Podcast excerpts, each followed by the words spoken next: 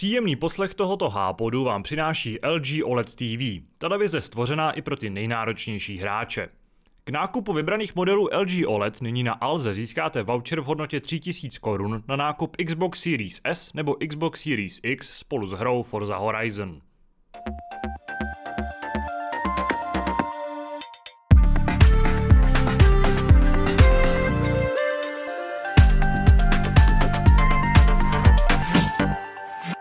Posledního regulérního hápodu roku 2021 s pořadovým číslem 825 vás zdraví Tadeáš, ahoj.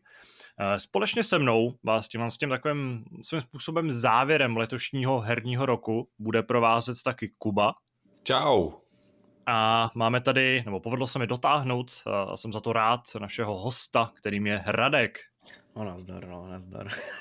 Radek má velmi dobrou náladu, uh, protože obvykle natáčíme za takových podmínek, kdy jsme všichni unavení, takový uh, už zničený tím pracovním dnem, uh, natáčíme do pozdních nočních hodin. Dneska naopak začínáme velmi brzy, nebo velmi brzy, dobře, ne velmi brzy, začínáme poměrně brzy. Uh, Radek stával asi před půl hodinou, takže ještě takový rozespalý, musí se pořádně rozmluvit, ale jsem rád, že přišel.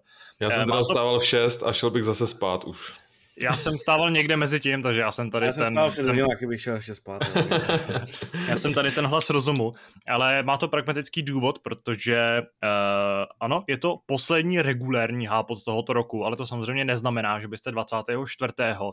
a 31. byli ochuzeni o naše povídání, ale vyjdou naše tradiční uh, redakční, uh, redakční rozuzlení uh, invaze, ve které jsme diskutovali nad uh, vždycky šesti kategoriemi, ve kterých volíme naše favority favority za letošní rok. A možná výjdou, tam... možná, protože jsme zjistili, že ty soubory jsou tak velký, že momentálně nejsme schopni nahrát do systému, takže snad se to podaří. Ano, to se nějak, to se nějak vyřeší mezi tím, nicméně jsou tak velký především proto, že jsme se v nich sešli v opravdu početné sestavě a vlastně z té naší core, eh, nebo ty jádrové redakce, tak tam chyběl v podstatě jenom eh, Aleš, eh, který bohužel se nemohl dostavit, Patrik, který nechce mluvit, protože zřejmě ne, neexistuje, možná je to moderní člověk a je to někdo z našich kolegů, který si chce akorát vydělat víc peněz pod jiným, jiným jménem. A Jsi Aleš chyběl... nakodil nějakého robota, kterému píše novinky, že jo? Přesně tak. A, a ještě, no. A pak tam pak chyběl Radek. A Radek naštěstí uh, přišel alespoň takhle, aby s námi uzavřel tu letošní, letošní sezónu normálně mě tady až vyhodil, normálně tady až mi odmítl přístup normálně na, na Zencaster, že řekl, že už je tam tolik členů, až by to trvalo ještě o dvě hodiny mm-hmm. déle, kdybych tam byl. Možná že, o tři. Možná, a, že, možná o tři. Možná, že bys... vlastně když jsem slyšel ty diskuze a když jsem slyšel, co se tam vlastně stalo, tak bych se nedivil, kdyby to bylo o ty tři ještě další. Jo. no, můžeme, se... můžeme říct, že, že Radek, když viděl výsledky vůbec eh, toho, na čem jsme se tam shodli, tak moc nadšený nebyl. Ano, myslím, že tam padla nějaká reakce, ve to jste se posrali.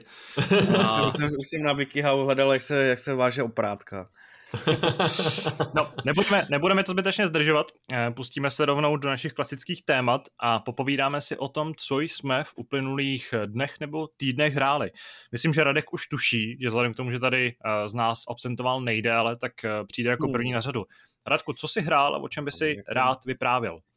Ono, bohužel, jako já jsem tady zas, jako nebyl jsem tady zas tak dlouho, abych jako toho měl hodně nahranýho, jo, protože zrovna jako končil semestr a s tím se pojilo jako spousta zápočtu a učení a takových kravin, které souvisí se školou, takže jsem jako uh, tolik času neměl. Já jsem pokračoval v Ruinet Kingovi, ale jenom krátce, protože já nevím, jo, já, já se prostě chci dokopat k tomu hraní té hry, protože ji musím zrecenzovat. A ta hra není špatná, ale mě prostě nebaví a já jako, s mám strašný problém a úplně se obávám jako toho, jak budu pak psát recenzi, protože jako fakt ta hra jako není špatná prostě, jo. Jako já, já, já věřím tomu, že pro fanoušky to, jo, žánru toho, o kterém jsme se minule bavili, a já už nevím, jak se jmenuje, tak prostě, jak to říká, to je RPGčko nějaký, že jo, ano. Tak, eh, tak je to jako dobrý, ale mě to prostě nebaví. Takže se k tomu musím nějak postupně dokopávat. Úplně to stejný platí o druhý hře od Riotu, což je Hextech Mayhem, což je prostě podle mě, já, já to nechci říkat tak jako hnusně, ale podle mě je to jako úplně zbytečná hra, jo.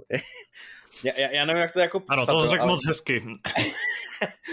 já, já, jako nechci urazit ani vývojáře, ani nikoho, jako kdo se třeba na to podílá nebo koho to baví, ale prostě ta hra, aspoň prostě za tu nějakou dobu, co jsem to hrál, tak prostě je jenom o tom, že mačkáš tři klávesy, možná se tam jako přidá další, jo, ne, neříkám, a taky by se to mělo hrát na ovladači, jo, ale já mačkám prostě tři klávesy, podle kterých se jako ta postava pohybuje buď nahoru, nebo dolů, nebo něco hodí. Všechno je to do rytmu hudby a jako je to, je to fajn, ale ne prostě na počítač za 10 euro. A, a není to fajn na to, abych si to jako zapnul a, a bavil se tím. Já nevím, jak to vysvětlit, ale takovouhle hru jsem hrál na mobilu, Uh, teď nevím, jak se jmenuje, a tam prostě klikáš a skáčeš prostě z krychlí, v rytmu hudby taky, jo, a, je to na mobil prostě, tam to zapneš. The, the, the Impossible Game, ne? Nebo jak se jmenovala ta hra, nebo to je něco Ne, ne, ne, to je něco jiného. Okay. A, a zapneš to prostě na pět minut, vypneš to, jo, ale na tom počítači prostě nezapínáš hry na pět minut, že jo, to, tak jako to moc nefunguje na počítači, takže jako to mi přijde takový jako trošku, no, no bude to ještě těžký, jako jo, ještě hodně těžký to bude. Uh, a všechno jsem jako tady, co jako řekl, jsem hrál jako fakt třeba hodinku max, protože jsem si stáhnul ještě uh, multiplayer Halo Infinite, uh, hmm. chtěl, chtěl jsem ho zkusit. A jako je to fajn, no, je to fajn, akorát uh, je to, je to prostě, je to prostě Halo, no, jako uh, ne, ne, ne, není to prostě kotko, no, jako uh, trošku mi tam chybí uh, nějaká jako větší kooperace, aspoň za tu dobu, co já jsem hrál, tak prostě hmm. to byl takový strašný chaos, jo, že jako nikdo nevěděl pro mě, co pořádně dělat. Jediný, kdo tam nosil vlajky, tak jsem byl já. E, ostatní A co jsi prostě... zkoušel za, za jako herní, herní režimy? No, byl tam, e, byl tam normální deathmatch, byl tam Capture the Flag. A... Takže jsi zkoušel jenom ten jako klasický, klasický arénový, ten 4v4 systém. Jo, jo, no, no. Protože pak jsou tam ty Big Battlegrounds, což jsou vlastně, to je ten, uh, teď si nespomínám, jak se to jmenovalo v 500, ale ten režim, ale je to ten něco War. Hmm. Uh, a tam vlastně proti sobě stojí 12 hráčů na každé straně a tam se právě i využívá, využívá ta technika a ta hra má tak trochu jiný náboj v ten moment. No tak to zní fajn, tak to se asi zkusí, jak, jak, tak, takhle, jo. já jsem, poprvé jsem tu hru stahoval na, na Xboxu, jakože na přes aplikaci Xbox a já jsem prostě absolut, já jsem měl prostě pocit, že se v tom nemůžu vyznat, jo? Já, já, já nevím, a mě to nešlo zapnout, tak jsem si říkal, třeba je to Xboxem. Tak jsem si to uh, stáhnul pak na Steamu, to jmenuje stále pro, pro mě naprosto, naprosto nepochopitelný, ale byl, měl jsem tam modrý play, takže jsem prostě zmáčknul modrý play a mohl jsem hrát, což mi na, na to přes aplikaci Xbox nešlo ale pořádně se nepochopili, jak se tvoří módy, nebo teda jak se vybírají módy, no prostě jako mě přijde to menu úplně strašný, jo. Ale uh, asi, asi jako to bude mít nějaký systém, asi tam bude nějaká možnost si vybrat ten, to, co říkáš ty, ten mod, takže jako se to zkusím a podívám se na to. Hmm. Uh, dál, GTFO. Uh, tuhle hru jsme do redakce dostali už před pár lety a e, shodli jsme Myslím, se jako redak... aspoň, tři, aspoň třikrát jsme ji dostali už. Ano, tak tam je... to je hra, ve které fakt jako jsme dostávali opakovaně uh, bez vyžádání klíče no. a je to takový jako prazvláštní. Já do dneška moc nerozumím tomu, co se tam vlastně dělo během toho vývoje. No jako je to, tak, je, je to opravdu trošku zvláštní, protože si pamatuju, že vy jste říkali, že jste ty klíče už dostávali a za, za mý éry, co já jsem na hry, tak už jsem prostě jednou ten klíč dostal a jako redakce jsme se shodli, že to jako teda jako redakce zrecenzujeme a nikdy k tomu nedošlo a nikdo si nikdy nestěžoval a bylo to takový zvláštní celý. No a teď vlastně eh, pro Českou republiku je tady nový, nebo nevím, jestli nový vydavatel, ale prostě mě oslovil, oslovila jedna slečna z vydavatelství s tím, že prostě jako reprezentuje GTFO a jestli to jako chceme zrecenzovat. A já jsem věděl, že prostě jak v minulosti neměli problém s rozdáváním klíčů, tak by nemuseli mít ani tentokrát. A místo toho, abych se spolehnul na naší redakci, tak jsem se spolehnul na mý kamarády. A e, takže jsme se do toho pustili ve čtyřech. Konečně vlastně jsem jako GTFO od té doby nechal třeba 10 minut a teď jsme konečně jako tam prošli jeden celý, jeden celý ten akt a jako překvapuje to jako super, jako jo, já jsem, já jsem, když jsem to hrál poprvé sám, tak jsem absolutně nevěděl, co mám dělat, absolutně jsem nevěděl, co se tam děje v té hře, vůbec jsem tomu nerozuměl, ale jak jsme tam vlastně byli v těch čtyřech a samozřejmě i jako ta hra nějakým způsobem se posunula dopředu a je více přístupná těm nováčkům, tak eh, jako mě to fakt bavilo. Je to teda jako těžký, což GTF už bylo od začátku, prostě varovalo, že je to jako těžký a strašidelný, ale tam to moc jako roli nehraje, je to strašně, jako je to, je to temná atmosféra, je to jako takový gore, ale jako, že by to bylo úplně hororový, to úplně ne, ale, ale je to těžký a uh, musí ten tým se opravdu jako sjednotit a musí opravdu postupovat společně, aby jako nechcíp, protože je to velice jednoduchý tam chcípnout. A... Připomeň mi, to je asynchronní multiplayer nebo to je vyloženě PvE? Je to PvE. Jo. A bojuješ tam proti nějakým bossům, jestli se dobře pamatuju, nebo to je... Uh... Hele, my, co jsme prošli ten prostě... první, první akt, tak zkoušeli jsme i druhý, tak eh, zatím tam jako bossové úplně nebyly, ale když jsem koukal na nějaký stream, tak mám pocit, že v těch dalších aktech možná budou. Bude tam jako něco jako většího. Teď tam zatím jsou asi tři nebo čtyři typy jako nepřátel, s tím, že jako nějakých malých hajzlů, po nějaký větší, silnější, ale je to hlavně o tom, že ty prostě plníš nějaký úkol, procházíš vlastně úrovněma, chodí na tebe vlny, musíš tam plnit, prostě, nebo když třeba otevíráš dveře, tak se spustí aram a takovýhle, jako je to takovýhle typ prostě jako střílečky, ale jako mnohem těžší a, a zajímavější, no, jako, mm-hmm. jako musím říct, že to bylo jako dobrý, to bylo to dobrý, ale uh, v první chvíli, pokud si o tom člověk nic zjistí, tak absolutně netuší, co má dělat, jo, protože třeba jsme tam měli my jsme tam měli uh, naštěstí jako kamaráda, který programuje a on říkal, že jako v těch terminálech se reálně jako programuje a reálně se tam jako používají jako příkazy z programování a když ti tam jako úkol napíše, já nevím, pingni tohle, tak ty ten příkaz musíš napsat jako správně, tak jak se píše. Nemůžeš hmm. prostě napsat jenom ping key nebo něco takového, takže to bylo zajímavé. To je docela zajímavý koncept, no. To bych no, nečekal. Uh, pak jsem uh, pak jsme dostali klíč od Kraftonu na hru Thunder Tier 1, což je hra, o který podle mě nikdo nikdy neslyšel a já, dokud jsem ji neviděl na streamu, tak jsem o ní taky nikdy neslyšel a vůbec jsem nevěděl, že uh, studio, který tvoří PUBG, tak má vydávat vůbec nějakou novou hru. Vůbec k tomu nevedli žádný PR, podle mě kampaň, což mi přijde jako škoda, protože ta hra je je to, já vůbec nevím, co to je za žánr, jo. prostě je to, pohled, je to ptačí pohled uh, na tvoji postavu, je to ale je to, vlastně, je to jako by, ne, ne, ne, je to jako vlastně, je to vlastně taktická střílečka, ale z pohledu z hora. Je to všechno jako real time, máš tam, ta postava má jakoby vlastně nějakou oblast, do který vidí, uh, ty můžeš normálně pravým tlačítkem jakoby zamířit na to, na to místo, aby se ti zvětšila přesnost a je tam i jako prvek proskouvávání baráků, který právě souvisí s tím tvým jako zorným polem, co vidíš, co nevidíš. Musíš postupovat takticky, protože pár kulek tě jako zabije.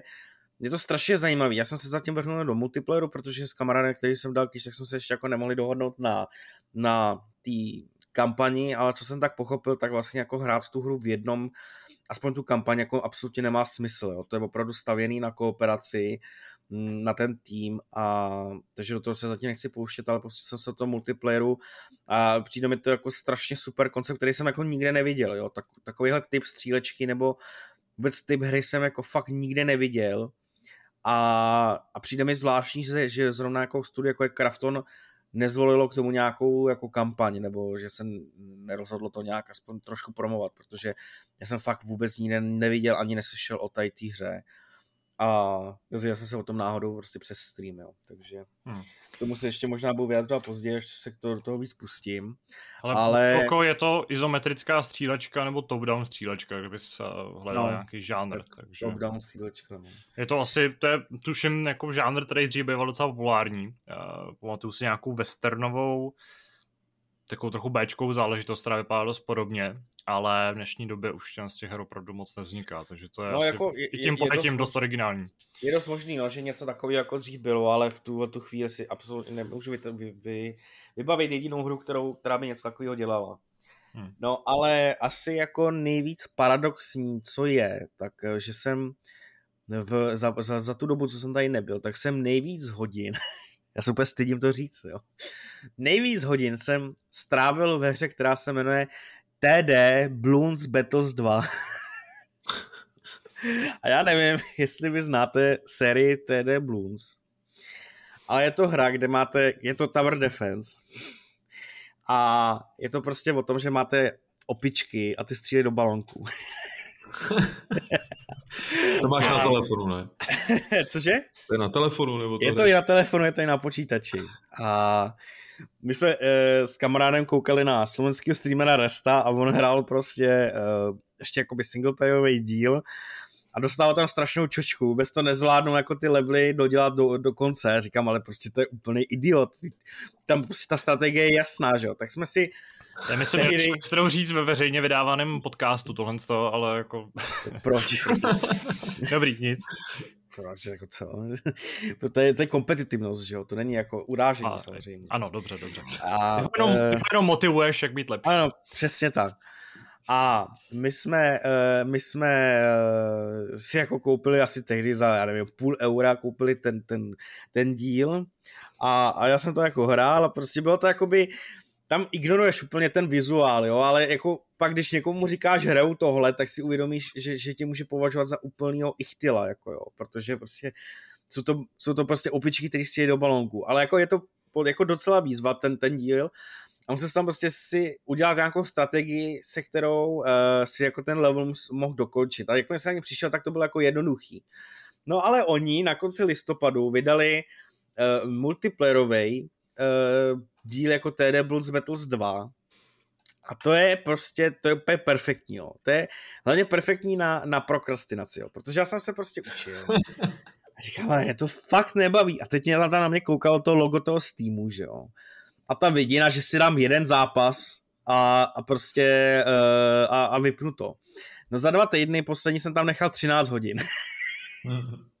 Což jako uh, trošku značí o tom, jak moc prokrastinu, jo, protože opravdu já jsem Takže nehrál už to hraješ moc... na profi úrovni, jo? No, skoro, no. 13 hodin není moc, ne? To je prostě jako hodinka no, tak denně. Jako, No jasně, no, ale tak prostě za, jako pro mě za, za, nevím, za poslední týden nebo deset dní je to jako relativně dost, protože jinak jako, když hraju třeba jako lolko, tak to mi hodiny nepočítáš. No, tak, takže jako eh, za mě ty hodiny jsou docela dost, ale Uh, i vůči tomu, co to jako za hru, jo, ale fakt jako za, za tu dobu jsem ji nechal nejít hodin a strašně to jako baví, prostě vymýšlet, eh, vymýšlet tu, tu strategii, jak porazit toho svého spoluhráče, nebo teda spolu protihráče.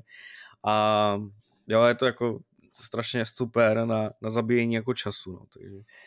A to je asi jako všechno, co jsem za poslední dobu hrál, no. Příjemný poslech tohoto hápodu vám přináší LG OLED TV, nejlepší herní televize pro rok 2021 a 2022 podle asociace ASA. Podpora G-Sync a FreeSync, 1 milisekundová odezva nebo například funkce ProMotion. S LG OLED TV budete vždycky napřed. Já si klidně vezmu slovo jako další. Uh, já vlastně navážu svým způsobem na Radka, protože já jsem uh, posledním týdnu se věnoval jenom jedné hře a to jsem se teda spíš vracel. Uh, respektive jsem trochu víc vyzkoušel právě multiplayer Halo Infinite, protože v rámci recenzování jsem se soustředil hlavně na single, na kampaň, která je docela obsáhlá, takže toho času nebylo tolik na to, abych se věnoval i té hře více hráčů. A Uh, multiplayeru jsem teda strávil pár hodinek, odehrál jsem pár zápasů a uh, jsem z toho vlastně velmi, velmi spokojený, protože opravdu tam je ten návrat k těm kořenům, o kterém jsme tady tolikrát mluvili u toho singlu, tak tady je znát ještě víc. Uh, je faktem, že musím dát za pravdu vlastně komunitě, která si stěžuje na ten trošku prazvláštní systém Battle Passu, na který jsem jednak čet kritiku jak eh, právě od fanoušků a zároveň od nefanoušků, kterým vlastně vadí, že v Halo Infinite se jako nemáš moc za čím posouvat, že tam nemáš moc motivaci vlastně hrát, pokud seš právě člověk, který je zvyklý na Battlefield nebo na Call of Duty, kde se ti s každým kilem a každým zápasem odemkne 56 nových věcí a pořád se ti odemykají, no prostě všechny zbraně na začátku hry jsou zamčený za nějakou branou, eh, za nějakou branou unlocků a ty máš vždycky jenom v jednotlivých kategoriích tu jednu konkrétní otevřenou zbraň a nemáš žádný, žádný vylepšení, rozšíření a žádný, máš vždycky jenom ty základní nějaký nástroje a základní, eh, základní nějaký další možnosti, jak hrát tu hru a postupně se to odemykáš, což v Halo prostě není. Tam na začátku hry máš úplně stejné možnosti, jako když máš odehraných prostě tisíc hodin. Vždycky začínáš se stejnou zbraní, musíš na té mapě se sbírat ty lepší, případně si někde vzít to auto. Tam se ten multiplayer výrazně liší právě od eh, Guardians, od pětky, kde si, kde si vlastně sbíral ty kartičky a za ně si pak v těch jednotlivých úrovních, co se odemykaly v každém zápase, hm, tak si mohl vlastně přivolávat nebo kupovat nějaký lepší zbraně a, nebo nějaký zajímavější vozidla. Tak to tady zase není. Tady je prostě ten zážitek opravdu takovej puritánský, takový surovej. Ano, jak bych a... řekl tady až mě, dneska už se hry nehrajou pro zábavu, ale protože musíte něco expit, že jo? Eh, ano, je to vlastně fakt, to Halo právě popírá tohle, že spousta her, a já to tak jako cítím i z reakcí některých hráčů, že opravdu už jako je nebaví jen tak zabíjet a vyhrávat. Je prostě baví si odemykat ty nové věci. Já to, a já to zase chápu, mě to taky baví. Mě to se taky baví. No, mě taky, já, Infinite, jsme se Infinite prostě, právě u Infinite mě trošku štve ten systém Battle Passu, který jinak funguje hrozně zvláštně, protože tě neodměňuje za to, jak se ti daří v zápasech. Ty vlastně, já jsem třeba odehrál zápas, kde jsem nazbíral asi 4,5 tisíce bodů. Nevím vůbec, jak se to povedlo. Byl to ten klasický zápas 4 versus 4, ten jako klasický Halo uh, experience. A Což je úplně strašně moc, mě to tam prostě šouplo k nějakým opravdu jako lamám, protože já v Halo nejsem nějak uh, uchvatný hráč, tam prostě jsou opravdu zkušený lidi, kteří tím, jak se ta hra hraje úplně jinak než ostatní střílečky, tak ti totálně rozmetou. Ale tady se mi prostě povedlo nazbírat hodně bodů, měl jsem tam skoro 30, 35 zabití, eh, dařilo se nám tam obsazovat ty bodíky, navíc to byl hrozně vyrovnaný zápas, protože se furt přelejvala ta, to skóre ze strany na stranu, a byl to prostě fakt jako takový ten dokonalý multiplayerový, zábavný, napínavý zážitek, kdy jsem se fakt užíval to hraní. No a za to jsem dostal v podstatě stejně jako bodů nebo těch zkušeností, které tě posouvají v tom Battle Passu a odemykají ti ty další předměty, jako kdybych ten zápas hrál pět minut a akorát mě prostě dal pět zabití, protože to je vlastně jediný, co jsem musel udělat. Byl to ten jeden z těch, jedna z těch výzev, který dostáváš. Dostáváš vlastně denní, týdenní a měsíční výzvy nebo denní a týdenní hlavně, a pak výzvy v rámci těch jednotlivých vlastně událostí, které se v té hře dějou. A to je typicky to, že máš zabít pět nepřátel útočnou puškou, že máš dát dva kily uh, vlastně zezadu pěstí, že máš vyhrát nějaký ten, ten druh zápasu. A to, když splníš, tak dostaneš body, ale za to, jak se ti vlastně daří v těch zápasech, tak to je úplně irrelevantní. To tě jenom jako srovnává s jinýma hráčima v rámci té jedné tabulky. Což to je, je divně zvláštní. nastavený. Hmm. Je to trochu divně nastavený. Navíc ty limity jsou docela přísný, takže opravdu jsem si vodem k... Navíc Vodem chcem si nějakou helmu, ale ty v rámci toho Battle Passu, tak nevím, jestli, jestli je podobně jako v Call of Duty, ale ty prostě máš takový ty uh, systémy toho, že, pardon, já tady něco rychle seberu, uh, že uh, ty vlastně ta, na těch jednotlivých úrovních máš třeba dvě věci, které se odemknou, ale jedna z těch věcí se jako odemkne, i když prostě máš tu hru jenom staženou a na tu druhou si musíš koupit ten vlastně vylepšený Battle Pass, ten už musíš zaplatit uh, nějaký musíš prostě zaplatit skutečný peníze za to, aby si vlastně jako vodem k možnost v té hře progresovat víc a dostávat víc těch kosmetických předmětů. A pak jsou tam samozřejmě úrovně, kdy, dostaneš, kdy jako nedostaneš nic, pokud si nezaplatíš za ten, za ten vylepšený Battle Pass. Takže v tomhle ohledu jako je, to, je to docela brutální. Hrál jsem to už v momentě, kdy autoři Eh, kdy autoři vlastně implementovali do té hry to, že za vlastně první šest zápasů každýho dne dostáváš víc zkušeností, takže za první dostaneš asi 300, eh, za druhý, třetí 200, za třetí, čtvrtý 150 a za pátý, šestý 100 a pak už dostáváš 50 bodů vždycky. A za každý, na každou úroveň potřebuješ tisíc, pokud se nemýlim. Takže tam jako ten progres je o malinko rychlejší a navíc ten backslash, eh, vlastně ten, ta, ta negativní odezva od fanoušků byla tak tvrdá, že autoři postupně tohle to úplně jako převracej a přetáčej. Eh, vlastně problém byl třeba v tom, že v tom multiplayeru bylo nutný, nebo spousta těch výzev spočívala v tom, že třeba máš vyhrát nebo nějakým způsobem ani nevyhrát, ale měl si prostě něco udělat v rámci jednoho konkrétního herního režimu. Takže si prostě měl typicky v oddballu, protože v Halo jsou taky zvláštní, dost charakteristický režimy, kde se jako hraje s míčem, nebo je to taková lepka, kterou nosíš třeba po mapě. A e, tyhle ty, některé výzvy se týkaly právě tohle z toho jednoho režimu, ale ty, když si vlastně spustíš ten matchmaking, tak tam se jako nevolíš tady režim chceš hrát, ono ti to nahodí náhodně, jeden z těch režimů.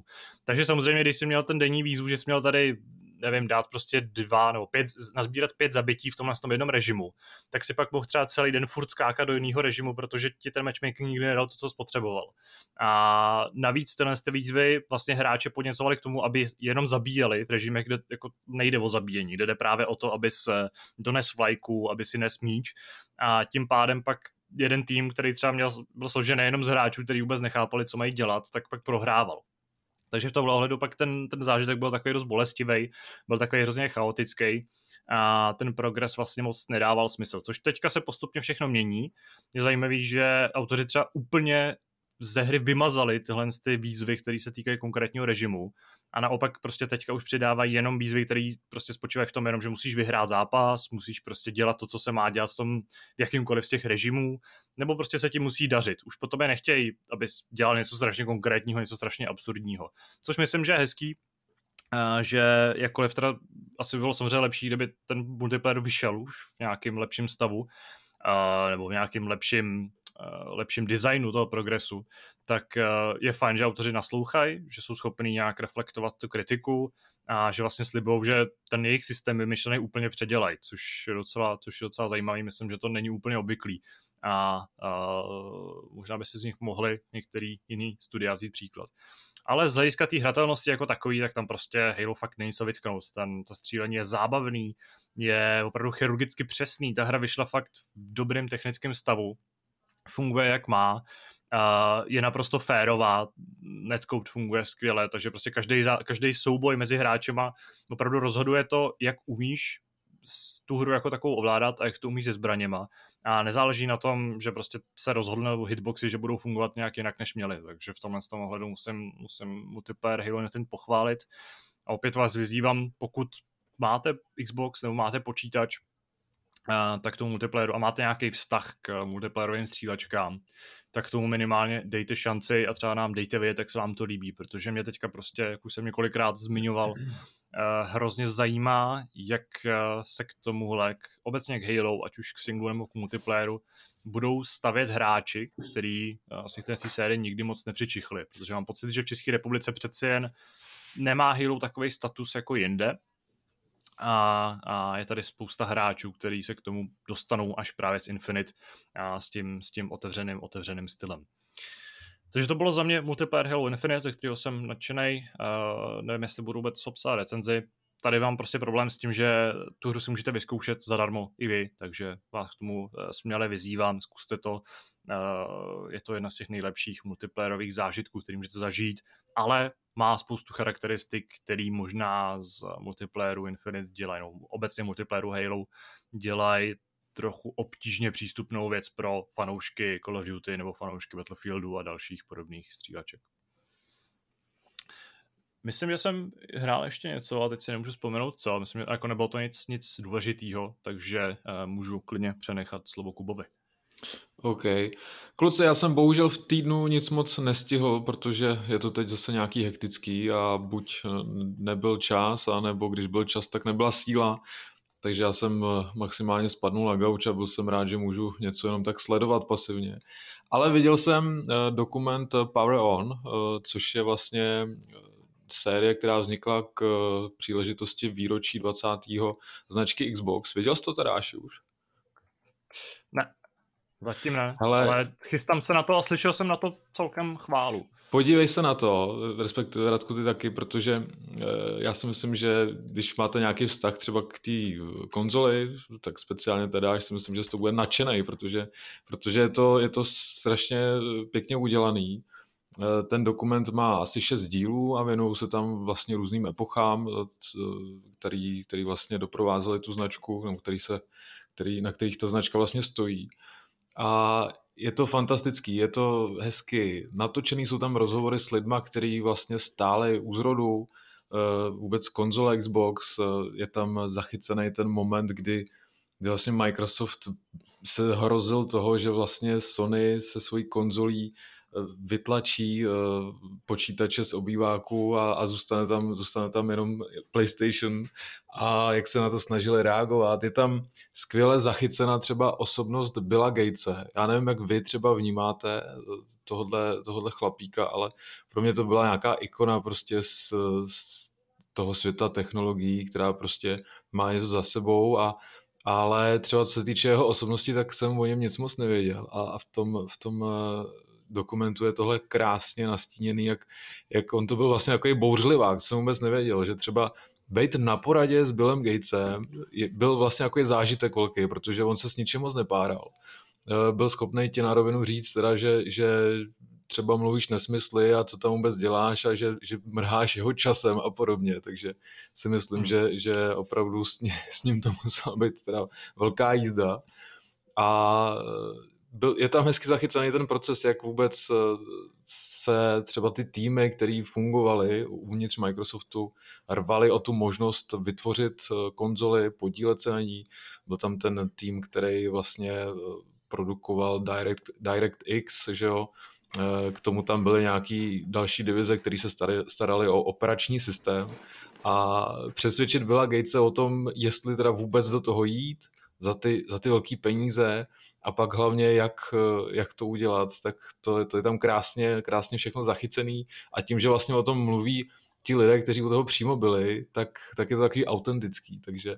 Právě takže... se jako e, líbí to, co tady říkáš, jako že se nebojí vlastně vytáhnout, e, řekněme, jako ne, hmm. ne úplně špatný, ale třeba nepříjemné věci, které si myslím, že třeba Nintendo, víš, jako nebo, nebo Sony si myslím, že by tohoto jako nikdy nikdy jako nevytahoval na veřejnost nějaký jo. takovýhle jako ne, jako to, co ti vlastně tu vizáž nevylepší, jo, jako je to vtipný, je to velká historie už, ale že Xbox tam třeba, mě, já jsem psal o, o tom, o té webové stránce, jak se tam, je to jako, řekněme, dneska populární jsou metaverse, že jo, jako, že snad budeš prostě ve 3D světě, jsou tam nějaký záznamy, nějaký informace, je tam třeba ten dopis Xboxu nebo eh, k Nintendo, nebo Microsoftu k Nintendo, který je chtělo koupit jo, jo, jo. a dopadlo to úplným fiaskem, tak eh, druhá strana by tohle podle mě určitě neudělala. Jo, ale tohle mi fakt jako přijde super, že vytahují takovéhle věci a je to strašně, hmm. Eh, je ten, ten 3D svět byl jako strašně zajímavý a možná, možná si se teda kouknu na ten dokument, který jako může být taky super. Určitě. My jsme, je zajímavý, jsme... že No. Povídej. že mluví Radek o tom, uh, o těch jako ne nepříjemných, ale on takových neúplně těch jako věcí, kterými jsme se schlubil, ale on jako Xbox tam reflektuje i ty vyloženě nepříjemné věci, což je třeba uh, kauza vlastně rodu, že no, Red Ring of Death, a nebo toho, Jasně, jak no. vlastně spackali představení Xboxu One. Takže tam je mi sympatický a snažím se jako prostě o to, že mám blízko k Xboxu, ale že vlastně ta společnost je opravdu schopná si takhle jako zpětně přiznat ty chyby a nějakým způsobem se v nich uh, prostě jako se podívat do toho zrcadla a říct si, no jo, tohle jsme prostě podělali. Protože jsem někde viděl uh, plagát eh, právě Red Ring of Death, no, to mě pobavilo. Ano, že, že jsou z toho schopní vlastně jako dělat tu kus té svojí historie, který tu, tu konzoli definoval a ne to nějakým způsobem zametat pod koberec, hmm. je prostě fajn. Mm-hmm. Jo, já Přesně kvůli tomu, Což třeba jako... Nintendo u Wii U úplně jako nedělá, tam už nevidí, že by tak se nějak odkazoval na tu historii, to se ta no, konzole moc nepovedla. Vůbec, PlayStation má výhodu v tom, že ten za těch, těch přešlapů moc neměl, že jo, kromě Vity. Ale no. Hmm. Jo, ale přesně kvůli tomu je to zajímavé, že, že kdyby eh, tyhle kapitoly se snažili obejít a vystřihnout, tak to nepůsobí autenticky a, a nakonec to bude vyznívat spíš jako třeba taková reklama. Ale takhle je to vlastně dokument, který vlastně bych si dovedl představit, že, že to točí nějaká prostě nezávislá strana a, a snaží se prostě poukázat i na ty problémy, které tam byly. My jsme třeba v týdnu psali o, o kauze prostě Lionhead, což je prostě studio, který Microsoft eh, koupil a, a po deseti letech zavřel, že jo, tvůrci Fable a hmm. zpětně tam zpytují prostě svědomí, že, že se snažili vlastně tvůrce natlačit eh, do toho, že, že museli implementovat Kinect eh, prostě do Fable a pak se pak zase eh, to muselo být live, live service hra, že jo, což, což s těm tvůrcům nebylo úplně, nebylo úplně pochuti a, a bylo to na těch hrát, hrách znát docela. Takže to jsou prostě takové kauzy, které tam zaznívají a je to fakt hezký. No. Doporučuju, ten jeden díl má třeba 40 minut, takže člověk to nějak zkoukne. Já mám za sebou dva, takže mě ještě, ještě čeká ten zbytek, tak jsem na to zvědavý. No. Uh, vedle toho chrám ještě napadá, že uh, jsem před, zhruba před rokem vyšel článek, který se taky věnoval té historii, který byl vyloženě uh, jako rozhovorový. Tuším, že jsem ho našel, jestli je od Bloombergu, nevím, jestli to je konkrétně tenhle ten, ale tam taky je vlastně textově, pokud třeba nechcete se, nechcete se dívat, tak je popsaná ta, ta jakoby rozhodující schůzka s Billem Gatesem, kde opravdu podstatě rozhodovali minuty o tom, jak bude vypadat budoucnost, budoucnost uh, hraní u Microsoftu. Hmm. A je to vlastně hrozně zajímavý čtení. Tam ti to zasadí tyhle ty osobnosti do takového hodně, hodně jako lidského, lidského pohledu nebo nějakého lidského kontextu, že to opravdu nejsou ty uh, giganti, ale jsou to prostě lidi, kteří museli nějakým způsobem přemýšlet nad tím, do čeho nalijou peníze a ne vždycky si byli jistí tím, co dělají. Jo.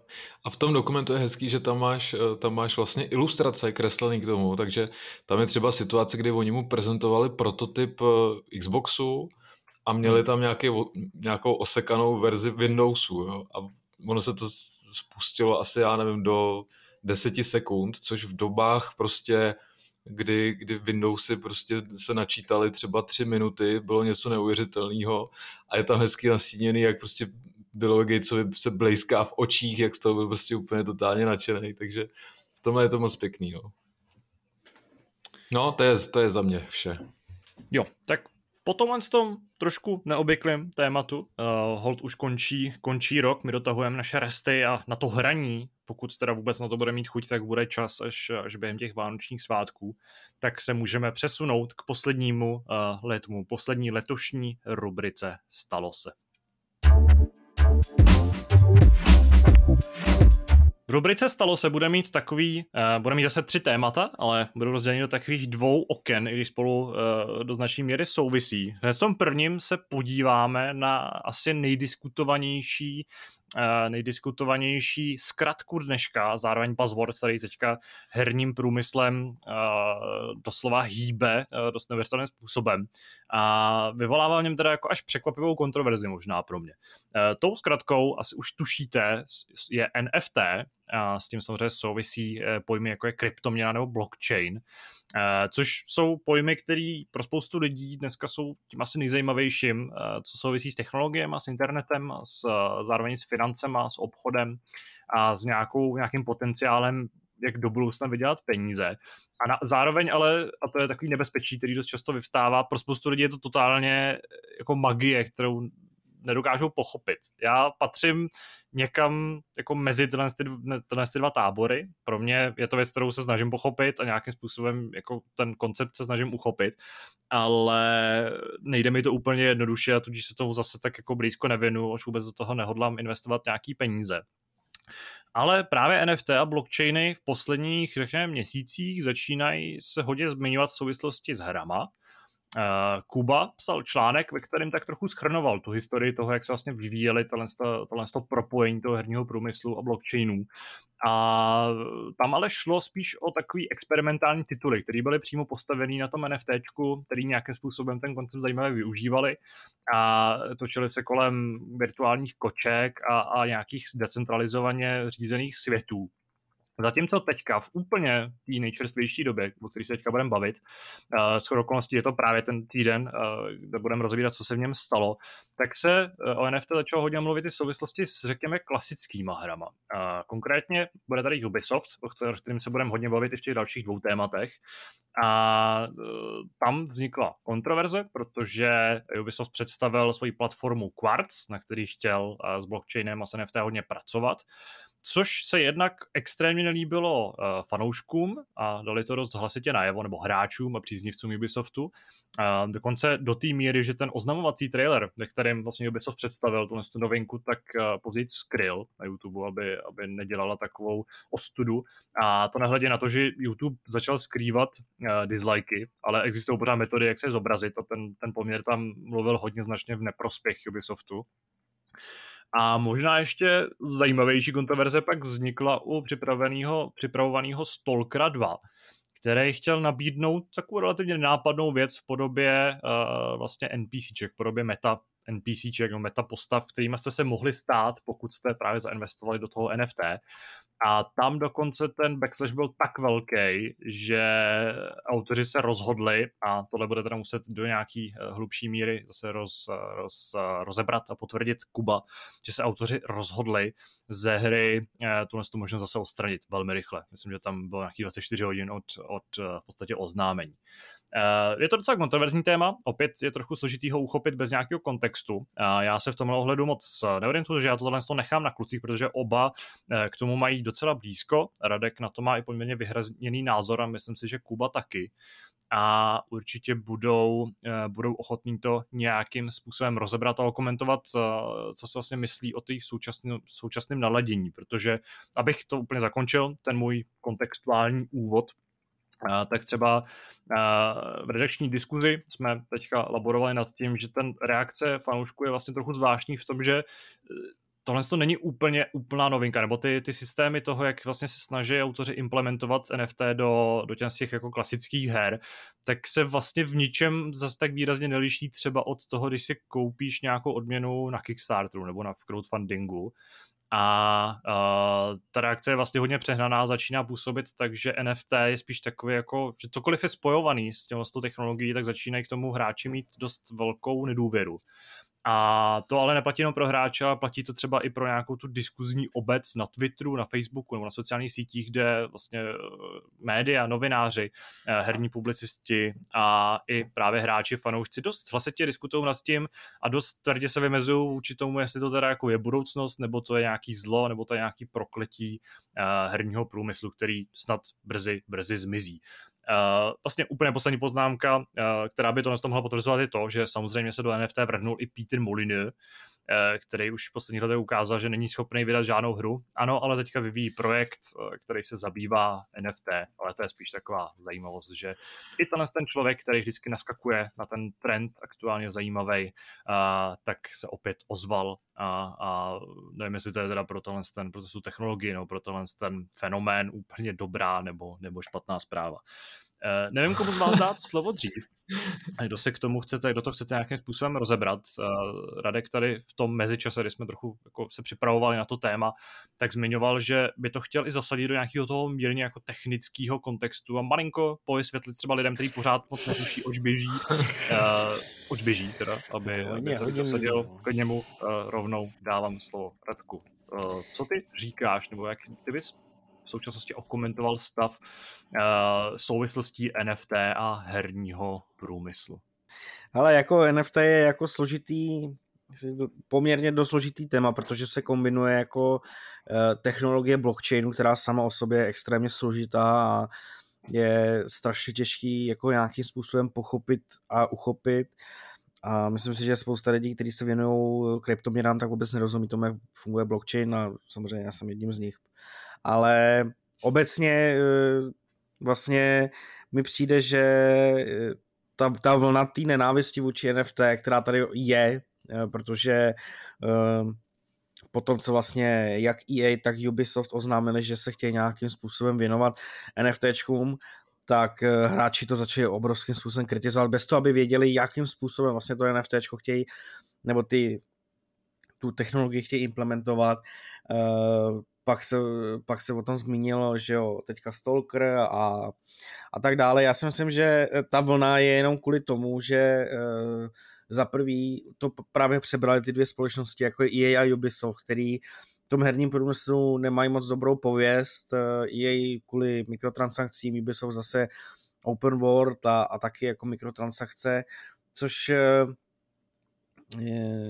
za prvý podle mě je jako strašně špatný takhle nějakým způsobem jako hned odsuzovat firmu kvůli tomu, co jako v minulosti udělala a uh, je, těž, je taky jako uh, podle mě úplně hloupý odsuzovat tu technologii, když vlastně nevím, jakým způsobem by se mohla jako použít. Já, já nevím, jestli k tomu Kuba bude chtít něco dodat. Já, já se jako pokusím trošku zhrnout to, jak já si myslím, že to bude v budoucnu fungovat a jak vlastně teďka Ubisoft to implementoval. Uh, vlastně, že jo, všechny kryptoměny fungují na nějakém blockchainu, což je, řekněme, databáze uh, transakcí, kde uh, se, kde vlastně počítače uh, musí složitýma matematickými úkonama potvrzovat transakce, které v tom uh, nějak ty, jakoby v rámci té kryptoměny jedné proběhly. A všechny ty transakce se pak dávají do bloku a za ty bloky jsou odměny a tak dále, tak dále. A ty transakce tím, že eh, jsou eh, potvrzovány tím, tím výpočetním výkonem, složitýma matematickými úkonama, tak je velice těžké nějakým způsobem ovlivnit. Je transparentní, kdo kam co poslal, kolik toho poslal, ale e, není možný jakoby přesně vystupovat tu majitele té peněženky, protože samozřejmě to jsou všechno jako jenom kódové označení. A myslím si, že v historii fungování kryptoměn se nestalo, aby někdo ovlivnil blockchain, jo, protože je to fakt extrémně těžký, protože jde o to, že eh, když vy máte nějakou tu transakci, tak ji pošlete do nějakého toho bloku. A všechny další transakce v sobě nesou informace těch předchozích transakcí. Je to databáze, která na sebe neustále a neustále navazuje, jako když, když prostě byste na sebe navazovali provázky. Jo? Když prostě navážete dva provázky a ten, navážete tam ten třetí, tak ten táhne ty dva předchozí takhle se ty transakce vlastně táhnou za sebou a pokud ovlivníte nějakou transakci v tom bloku, tak byste zároveň museli ovlivnit transakce ty další, který nesou ty informace. Musel bys provést nadpoloviční útok, že jo? Jako, což, je, což je nereálný, protože do, do, do toho ověřování je zapojeno strašně moc počítačů, takže se to vlastně ani nedá. No. Respektive ještě se to nestalo. Tak, ano. Jako problém, jako když už se něco stalo s kryptoměnama, tak je to kvůli tomu, že uh, prostě někdo vykradl peněženky. Jo, třeba když, eh, teď se nemůžu vzpomenout na to jméno té japonské uh, řekněme banky, která držela jako spoustu bitcoinů a kvůli tomu byl ten krach malej bitcoinu, Uh, tak to no většinou to bývají burzy, že jo, přímo, který třeba krakují a když, ano, když, ano, když ty lidi si nepřevedou ty svý prostředky přímo na svý peněženky, tak samozřejmě přijdou o ty svý asety, o ty svý kryptoměny. No. Přesně tak, jako kradli to vlastně přímo od těch burz nebo z peněženek, než a to bylo kvůli tomu, že prostě uhádnou heslo nebo se nějakým způsobem dostanou do té peněženky, než to, že by se jakýmkoliv způsobem ovlivnil ten blockchain.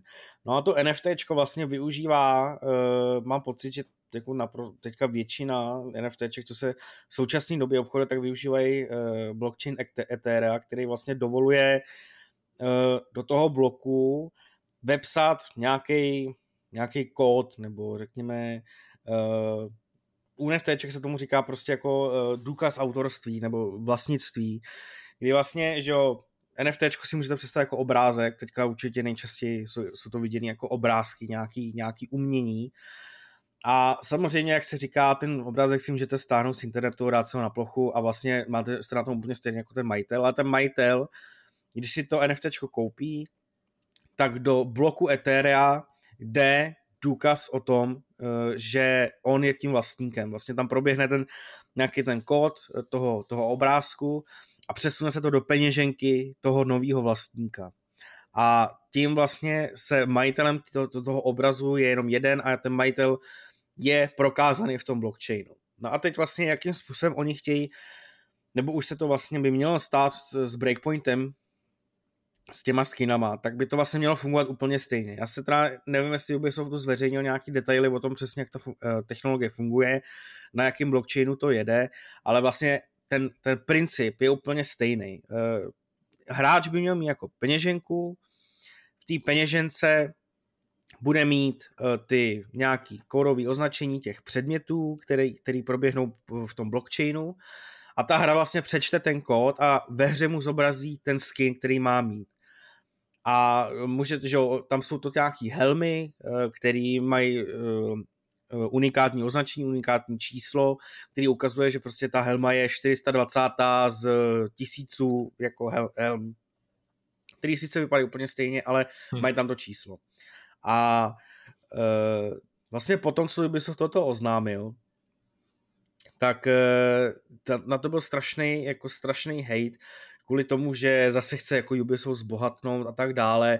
To samé se ukázalo u Stalkera, že prostě chtějí jako zbohatnout a že to je naprostá kravina a na, na, na Twitteru já jsem četl jako spoustu názorů jak českých, tak zahraničních novinářů, kteří si jako stěžují, že je to, že je to toxická funkce, že to jako ničí herní průmysl a tak dále, ale já jako nevidím důvod, proč by to jakýmkoliv způsobem mělo změnit fungování té monetizace, která je tady doteď.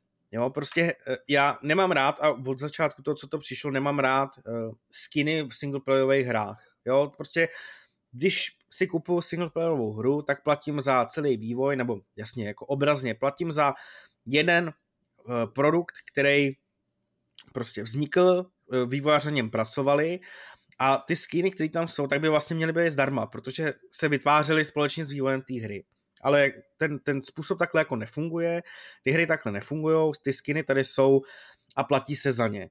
A ty hráči s tím prostě fungují. Ty, ty hráči už to před několika lety jako přijmuli, protože kdyby to nepřijmuli, tak tady ty skiny nejsou. Vidíme to na tom Stalkerovi, že prostě oni to smazali, že tady žádný metahuman jako nebude, ale ty hráči to prostě přijmuli a ty skiny tady jsou. A jediný, jako jediná změna proti tomu NFTčku je to, že když vy si ten skin koupíte a vy si ten skin koupíte a e, jako zaplatíte za ně ty peníze, tak vám přijde e, potvrzení o tom, že vy jste vlastník tady toho skinu, přijde vám ten vlastně vlastnictví toho skinu do, do té peněženky a vy si s ním pak můžete dělat, co chcete. Vy ho prostě vlastníte a můžete ho při nejlepším, tak jak by to mělo fungovat, prodat dál, nebo ho někde vystavovat, nebo jako, jo, jako je, je to prostě tvůj předmět. Stejně jako v CSku jsou skiny na zbraně, a tím já jsem argumentoval, že prostě ty skiny tady jsou, že jo, CSGO, CSGO je tady třeba 10 let, ty skiny už tady v takhle takovouhle dobu fungují, tak uh, a, a, a obchoduje se s nima úplně stejně jako s klasickým NFTčkem. Akorát, že prostě to NFTčko není. Ale dávají se na burzy, dávají se na markety, normálně se s nima uh, sází, uh, prodávají se, spekuluje se nad jejich hodnotou, takže to úplně stejně jako NFTčko. A pokud se takovýmhle způsobem NFT využije do budoucna, tak se vůbec nic nezmění. A nevidím důvod, proč by na tom někdo měl jako nadávat. Hmm, Hele, já si myslím, že, že ten problém tkví třeba v několika věcech. Jo.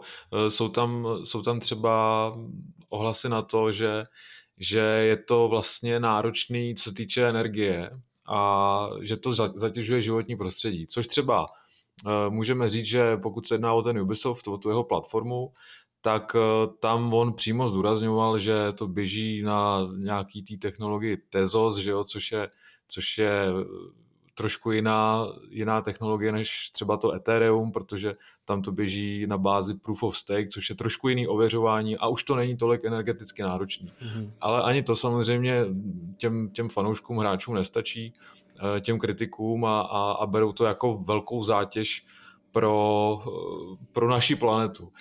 Mě třeba vadí na, na Ubisoftu to, že, že ty helmy tam dával jako za, za nějakých 600 hodin, který musíš strávit v té hře, jo. což se mi zdá, jako, že to je strašný.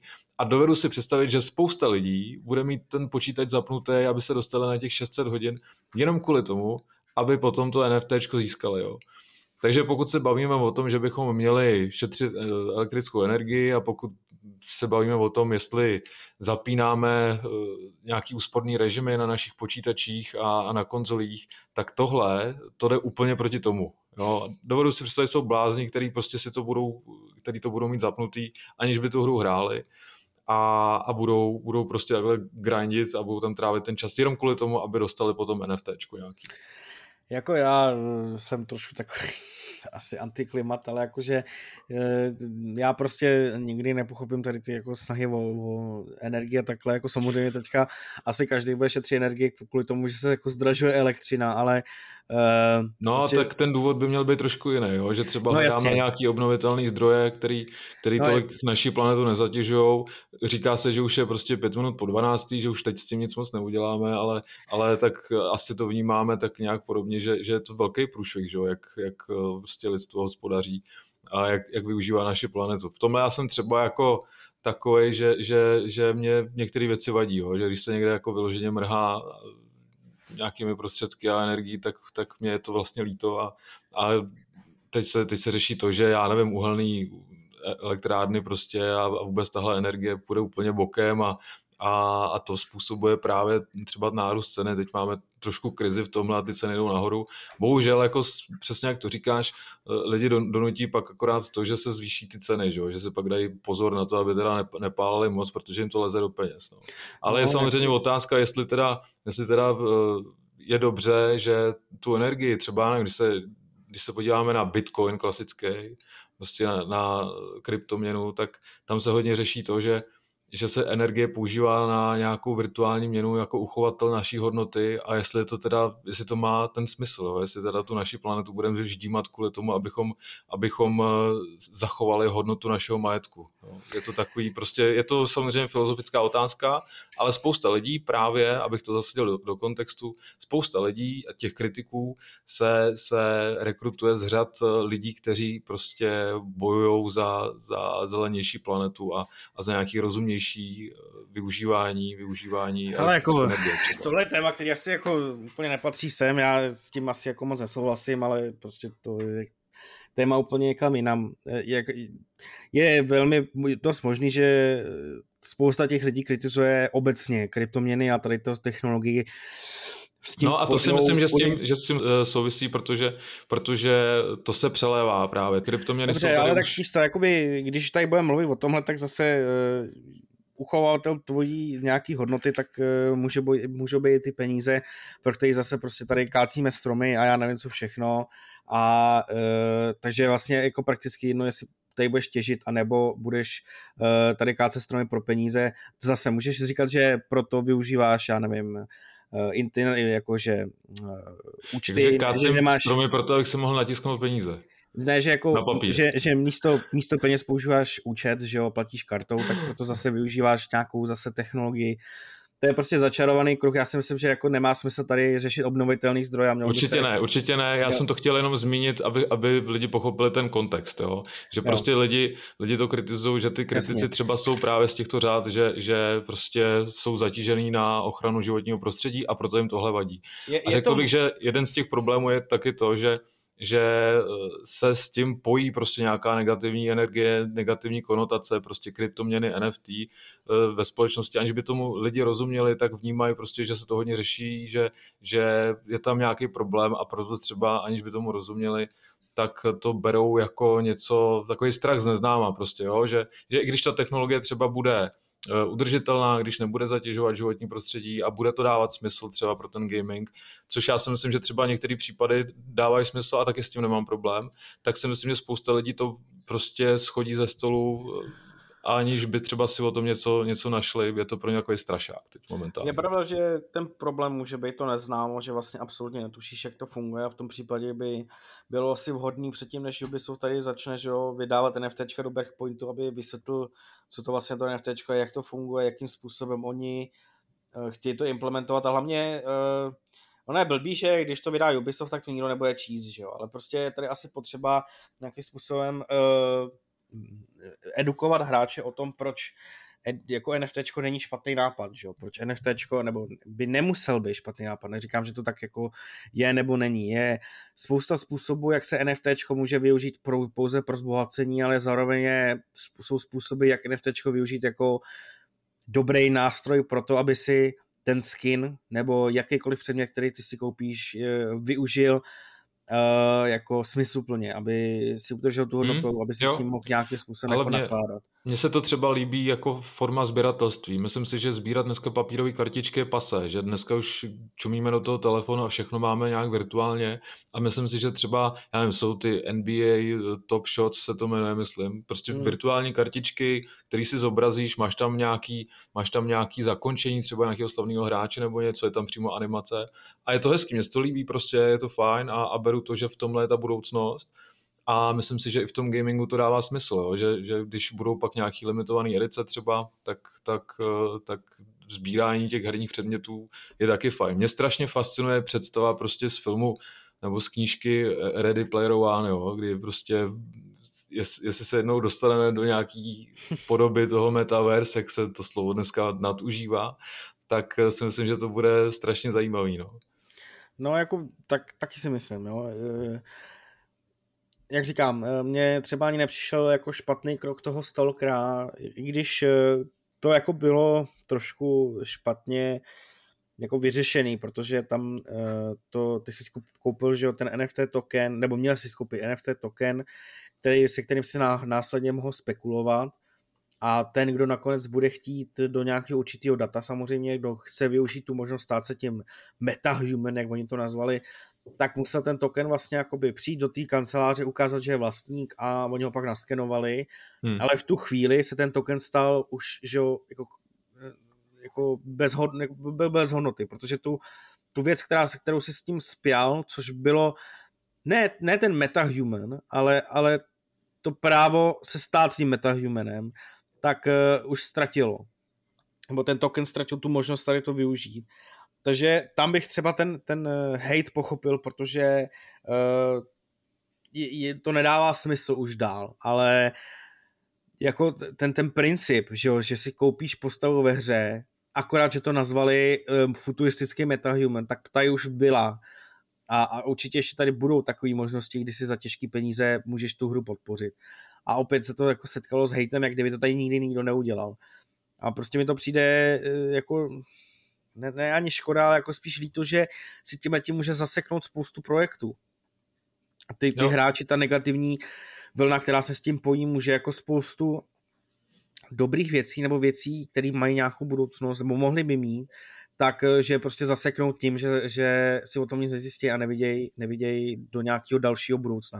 A jak tam třeba psal i třeba Tom Henderson, což je jako insider a píšou to i další lidi, že prostě NFTčka vidějí jako jako budoucnost, jako něco, co prostě tady v budoucnu jako bude a tečka. Jo, že, že ten, ten vývoj celkově technologie k tomu spěje a já jako, ne, že bych s tím úplně souhlasil, ale jak říkám, pokud se to dobře uchopí a fakt se to ukáže jako NFT, třeba, že bude fungovat mezi více hrama, uh, bude to, bude to nějaký, uh, bude to předmět, který okolo, kterého, okolo kterého se to bude celá, se, se, neumím mluvit už, okolo kterého se to bude centrovat a který si hlavně uchová tu svou hodnotu a ty to budeš moc prodávat dál, tak eh, to prostě podle mě bude mít smysl. Mně ještě napadá jeden aspekt, proč, nebo který vlastně tvoří tu debatu teď a to je to, je to že teď jsou projekty a hry, které jsou třeba navázané na blockchain, tak z nich většinou se stává jako hodně takový grind, jo, že tam jsou lidi, já jsem v tom článku psal třeba o, o Filipíncích, kteří prostě dělají za úplný minimum, co se týče peněz jo, a vyplatí se jim prostě v, v práci dát výpověď a, a hrát třeba nějaký ty nějaký ty CryptoKitties a podobné věci a, a tvořit tam prostě nějaký herní asety a ty pak prodávat. Jo. Což je, což je vlastně bizár, protože potom, jestli teda hry chápeme jako něco, nějaký příjemný zážitek, něco, co prostě uh, máš rád a, a trávíš tam čas jenom proto, aby se nějak zabavil, tak uh, tenhle, tenhle koncept se vlastně úplně totálně proměňuje. Že? A je tam to riziko, že, že se tohle může stát prostě i v těch uh, projektech tříáčkových, že jo? ale ty už se to tady naznačil, jo? že něco takového se děje třeba v tom Counter-Strike a tak dále, a jako pak už samozřejmě záleží, kdo s jakou motivací do té hry jde a jak si ji chce užít. Právě. Ale zase si nemyslím teda, že by, že by nakonec, nakonec ta motivace nemohla být u každého člověka různá a každý ať si vybere, že jo, co, co od toho čeká a, a jak tu hru bude hrát. Já, já si myslím, že jako do budoucna eh, se prostě celý ten herní průmysl promění, že eh, nakonec nemusí být každý motivace jít do hry s tím, že se zabaví, ale že třeba tam jde za prací, že prostě reálně se tím třeba může vydělávat, protože eh, ať se nám to líbí nebo ne, tak jak jsem tady zmiňoval ty, ty skiny v, CS, v CSku, tak to jako není žádná novinka, už je to tady opravdu strašně dlouho a je to, je to živobytí pro mnoho a mnoho hráčů i v Česku. Je prostě jejich živobytí to, že, že prostě obchodují stejně jako na burze se obchoduje s akciemi, tak tady se obchoduje se skinama a jeho živobytí je prostě za, den nebo za týden prostě vy, vy, vytradovat tolik skinů, aby si prostě vydělal na, na jídlo, na nájem a na všechno. A je to prostě umění, samozřejmě, jako každý to neumí uh, správně spekulovat a správně prodávat, obchodovat, ale pokud to někdo umí, tak uh, si s těma skinama může vydělávat, může pak založit stránku, která se bude soustředit na tradování, na, na, na sázení.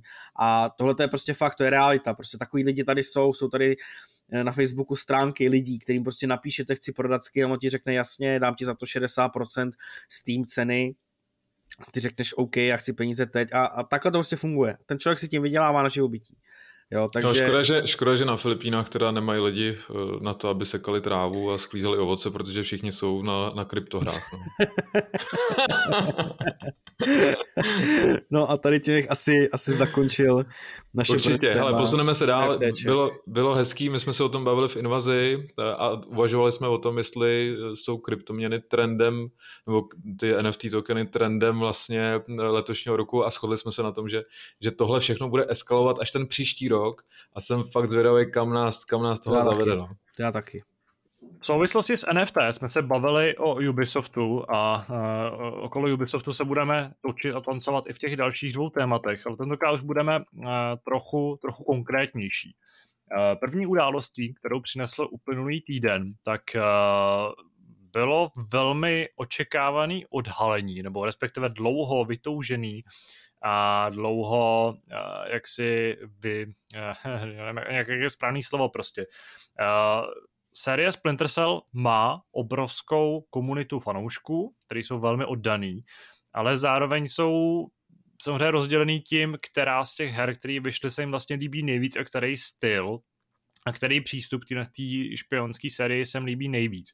Přičemž samozřejmě tam nějakým způsobem pořád se operuje s tou nostalgií, s těmi vzpomínkama na, na ty první díly, které byly takový víc zaměřený na ten pomalej, opatrný postup a e, na ty poslední, třeba na Conviction a Blacklist se nespomíná zase tak dobře, protože to byly prostě jako, jako příběhový e, víc akční záležitosti. Já třeba mám naopak rád právě Conviction a Blacklist, mě ty hry strašně bavily, byly to perfektní špionážní thrillery, e, které byly hrozně plynulý, byly, byly moc hez, jako byly efektní, vypadaly zajímavě, byly skvěle zahraný a vlastně mě úžasně bavily. V posledních dnech a týdnech se objevovaly spekulace a informace o tom, že, by, že nový Splinter Cell je ve vývoji, a že by mělo jít to open world, což samozřejmě byla věc, která spoustu hráčů dost děsila. A, a objevovaly se informace o tom, že to prostě bude klasický další Ubisoftí projekt, což teda přišlo konečně oficiální prohlášení, který teda tohle to úplně jako ne, tomu úplně neodpovídá, protože naopak Ubisoft přišel s trošku překvapivým oznámením toho, že vyvíjí remake prvního dílu, respektive prostě vyvíjí remake Splinter Cellu. Uh, o té hře jako takový jsme se toho moc nedozvěděli. Vyšlo jenom video, ve kterém vlastně mluví autoři o tom, že teda ta hra je ve vývoji, uh, že je ve velmi rané fázi vývoje, což je věc, která mě právě na tom oznámení možná trochu vadí, tom se asi povídáme za moment. A že ano, půjde o remake, a to, že spousta věcí se změní, ale ve spoustě věcí ta hra bude odpovídat eh, té původní verzi nebo tomu původní, tý původní podobě. Eh, z začátku se hned zeptám, jaký máte vy vztah k Splinter Cellu, obecně k sérii a, a k značce a jak vlastně, vlastně v jakou budoucnost jste doufali. Uh, Radku, jak, jak ty se stavíš k Splinter Cellu? Žádnej. Dobře, uh, Kubo? ale já jsem ty starší hry samozřejmě hrál, ale uh, jako ne, není to žádná moje zamilovaná série, jo. A hmm. teď, teď když jsme zažili ty, ty otevřené světy, tak jako bych si klidně střihnul díl, který bude víc, víc uzavřený, víc nějaký přímočařejší a, hmm. a tam si myslím, že pomalu směřujeme asi no, s tím remakem. No, to jsme trochu vzali vítr z plachet, doufal jsem, že tady budeme více kolaborovat nad, nad tím, co teda může znamenat ten remake. Na druhou stranu právě výhodou je to, že... Já mám názor na všechno, takže jako já s tebou klidně laborovat budu. Ano, já vím.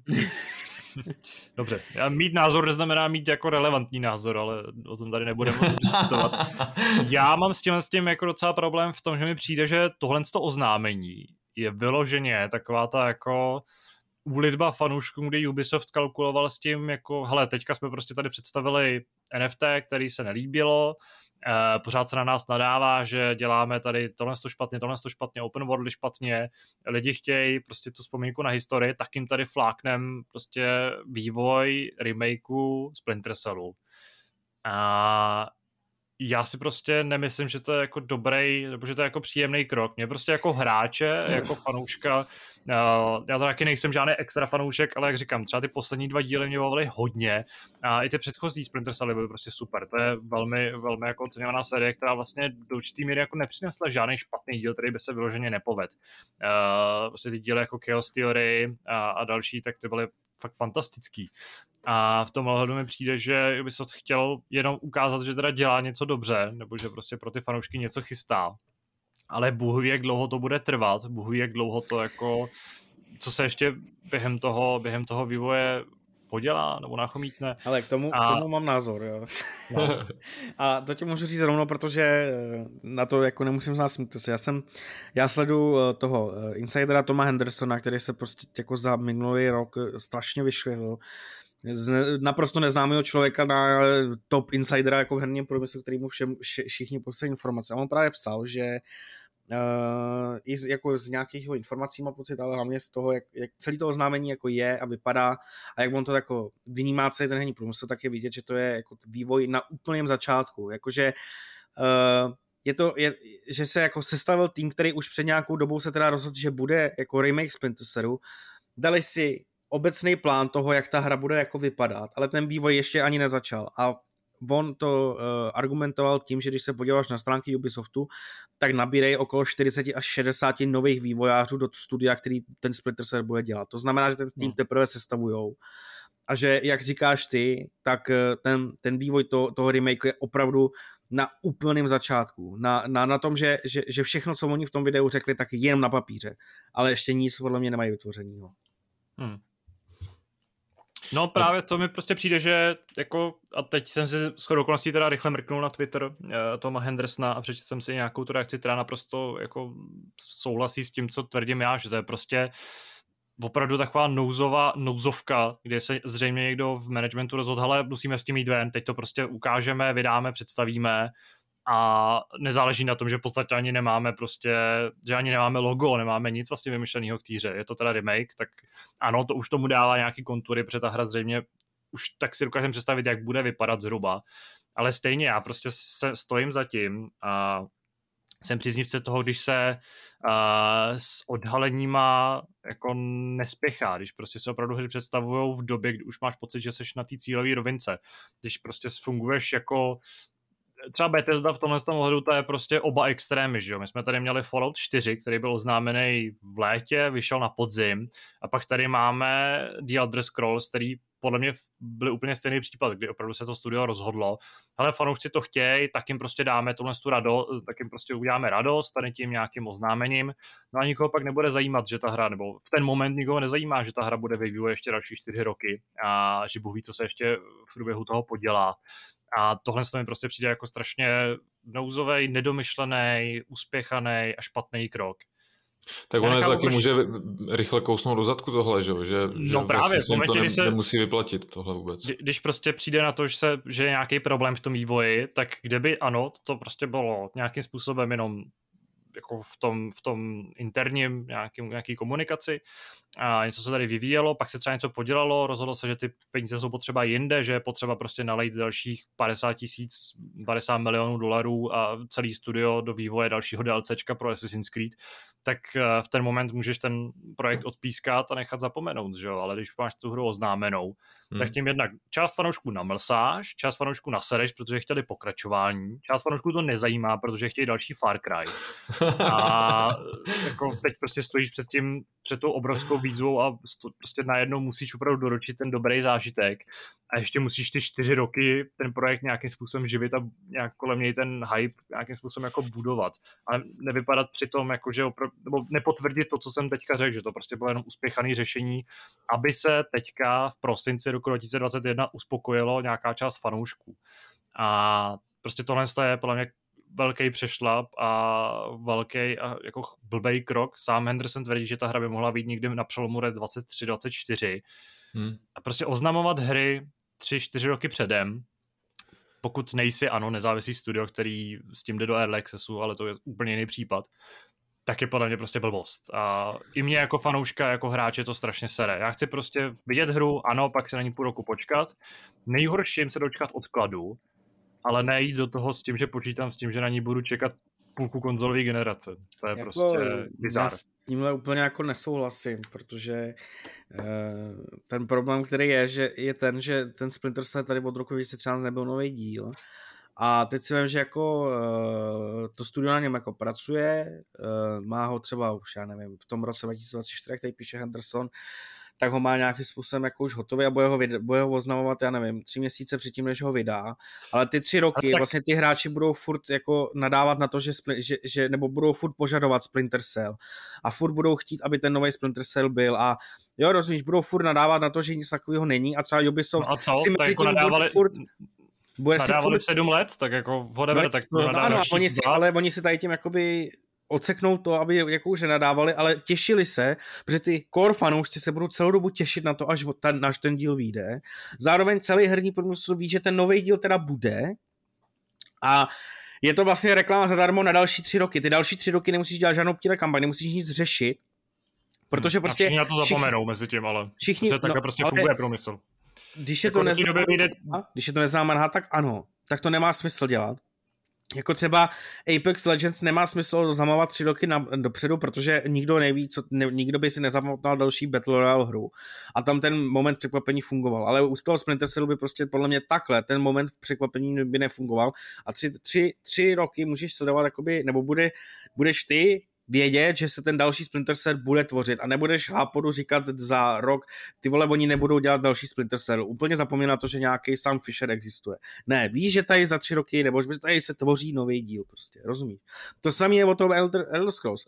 Oni, vem si, že by všichni fanoušci Skyrimu nadávali na to, ty vole, že Bethesda se na, na Skyrim vysrala a bude radši dělat Fallout, nebo bude radši dělat něco jiného. Ale teď všichni ví, Ale ba- že Bethesda, právě, Bethesda právě teď dělá uh, Starfield. No, dělá jo? Starfield, ale ví se, že dělá Starfield a vedle toho bude pak uh, další Elder Scrolls. No a proč nemůžou kurva vydat Starfield, až potom oznámí nový Elder Scrolls? Musí podívej vydávat, se, musí... podívej se. Uh, podívej se třeba Rockstar. To je prostě nesmysl. O nevíš úplnej, nic. O Rockstaru nevíš vůbec nic, ale všichni no. očekávají další díl GTAčka. Ale teď se tady objevily spekulace, že dělají nový díl Bully. Teď si představ, že všichni ty, vole, desetiletí děti a já nevím, prostě ty, co se těší na další díl GTAčka a, fa- a těší se na to, jak to bude super a skvělý, tak najednou dostanou druhý díl Bully, o kterém vědí úplný hovno. O kterém, o kterém bude vědět vůbec nic, vůbec nevědět, co to je Bully 2 a najednou ho Jo, najednou ho Rockstar oznámí a za tři roky vydá ten, ten druhý díl a vůbec nic o něm nevědějí. A teď si vem, kdyby Bethesda udělal to samý. Skyrim je legenda prostě, eh, je legenda celého herního průmyslu, ale najednou tady ti tady prdnou Starfield, o kterém nevíš vůbec nic protože prostě si čekal další díl. nezajímají desetiletí děti, ty to jenom sta, jako torrentě, že jo? Dobře, ale tak se bavíme i o tobě prostě.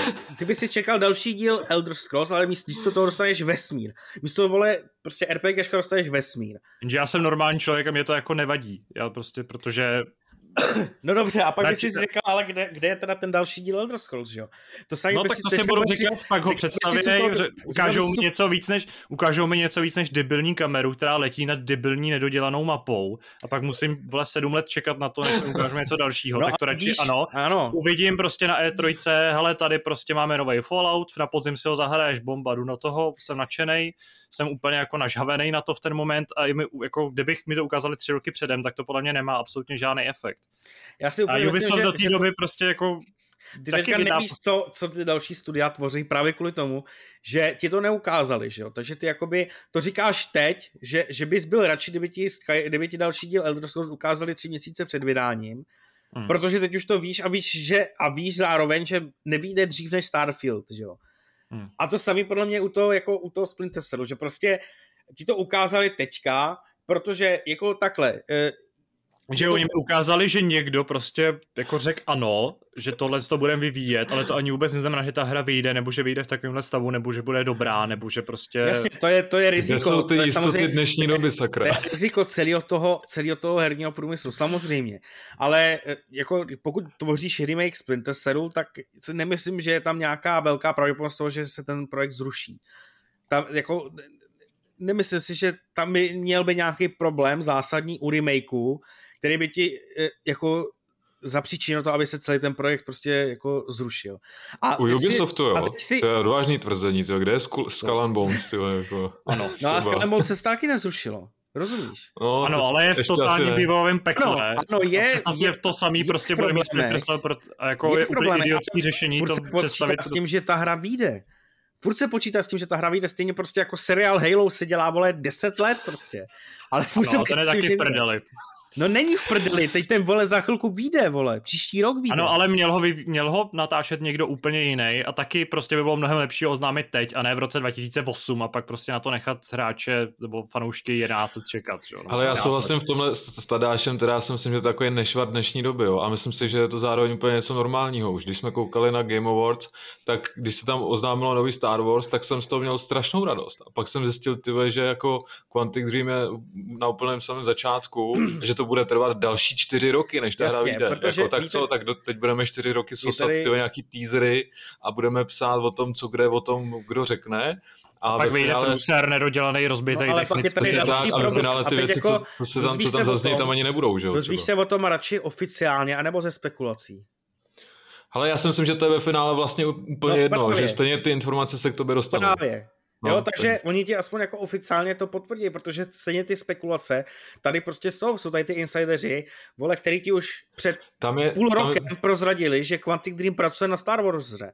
Takže stejně ale já si myslím, víš. Já si no myslím, dobře, že je ale... rozdíl v tom v přístupu. Jakmile to oznámíš oficiálně, tak očekávám od toho to, že, že budu dostávat pravidelné informace o tom, jak ten vývoj pokračuje. Jakmile to oznámený není, tak si to studio může dovolit to, že se může soustředit jenom na tu práci a to jsme, to jsme viděli třeba u, jak jsme ta střílečka, Scorn, myslím, tak tam přesně vývojáři říkali, že jim zabírá spoustu času jako jenom tvorba propagačních materiálů a že to strašně držuje a že kvůli tomu došlo k, třeba k odkladu přímo té hry. Jo.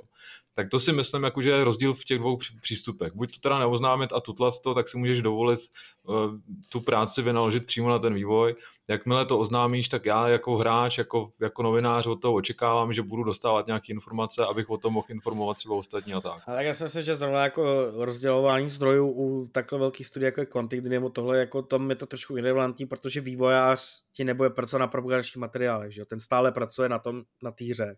Jo, jasně, jo. No, tak tam, tam jako samozřejmě... Jako, jo, jako porovnávat prostě Scorn, kde asi jako jeden člověk dělá jak grafiku do hry, tak grafiku na propagační materiály, je trošku něco jiného. A zároveň si myslím, že... Na druhou stranu, jako třeba když si uvědomíš, co tam dělají za, za ty cinematický videa, tyhle, tak to zabere spousta času a spousta lidí na tom propálí ten čas, že jo? No jasně, já právě zrovna jako opět si myslím, že to dělá úplně jiný typ, než který se věnuje jako No dobře, a tak by hry. mohli dělat cutscény přímo do hry, že jo? Jako, že to no, práce by mohla být využita zase někde myslím, že jako jsou dva rozdílný týmy, jo? Hmm? V takhle velkých no, studiích, jako je prostě Quantic Dream, Ubisoft a kdo takhle dál, jako si myslím, že to jsou jako rozdílný týmy, které pracují na něčem jako jiným. Ale uh, já nevím, no, no jako taky myslím, třeba No. Jako, mě, já třeba nechápu, proč to oznámili teď, jako když už tak bych pochopil, kde by se slavilo 20. výročí. Tam jako i to dřívější odhalení jako budiš.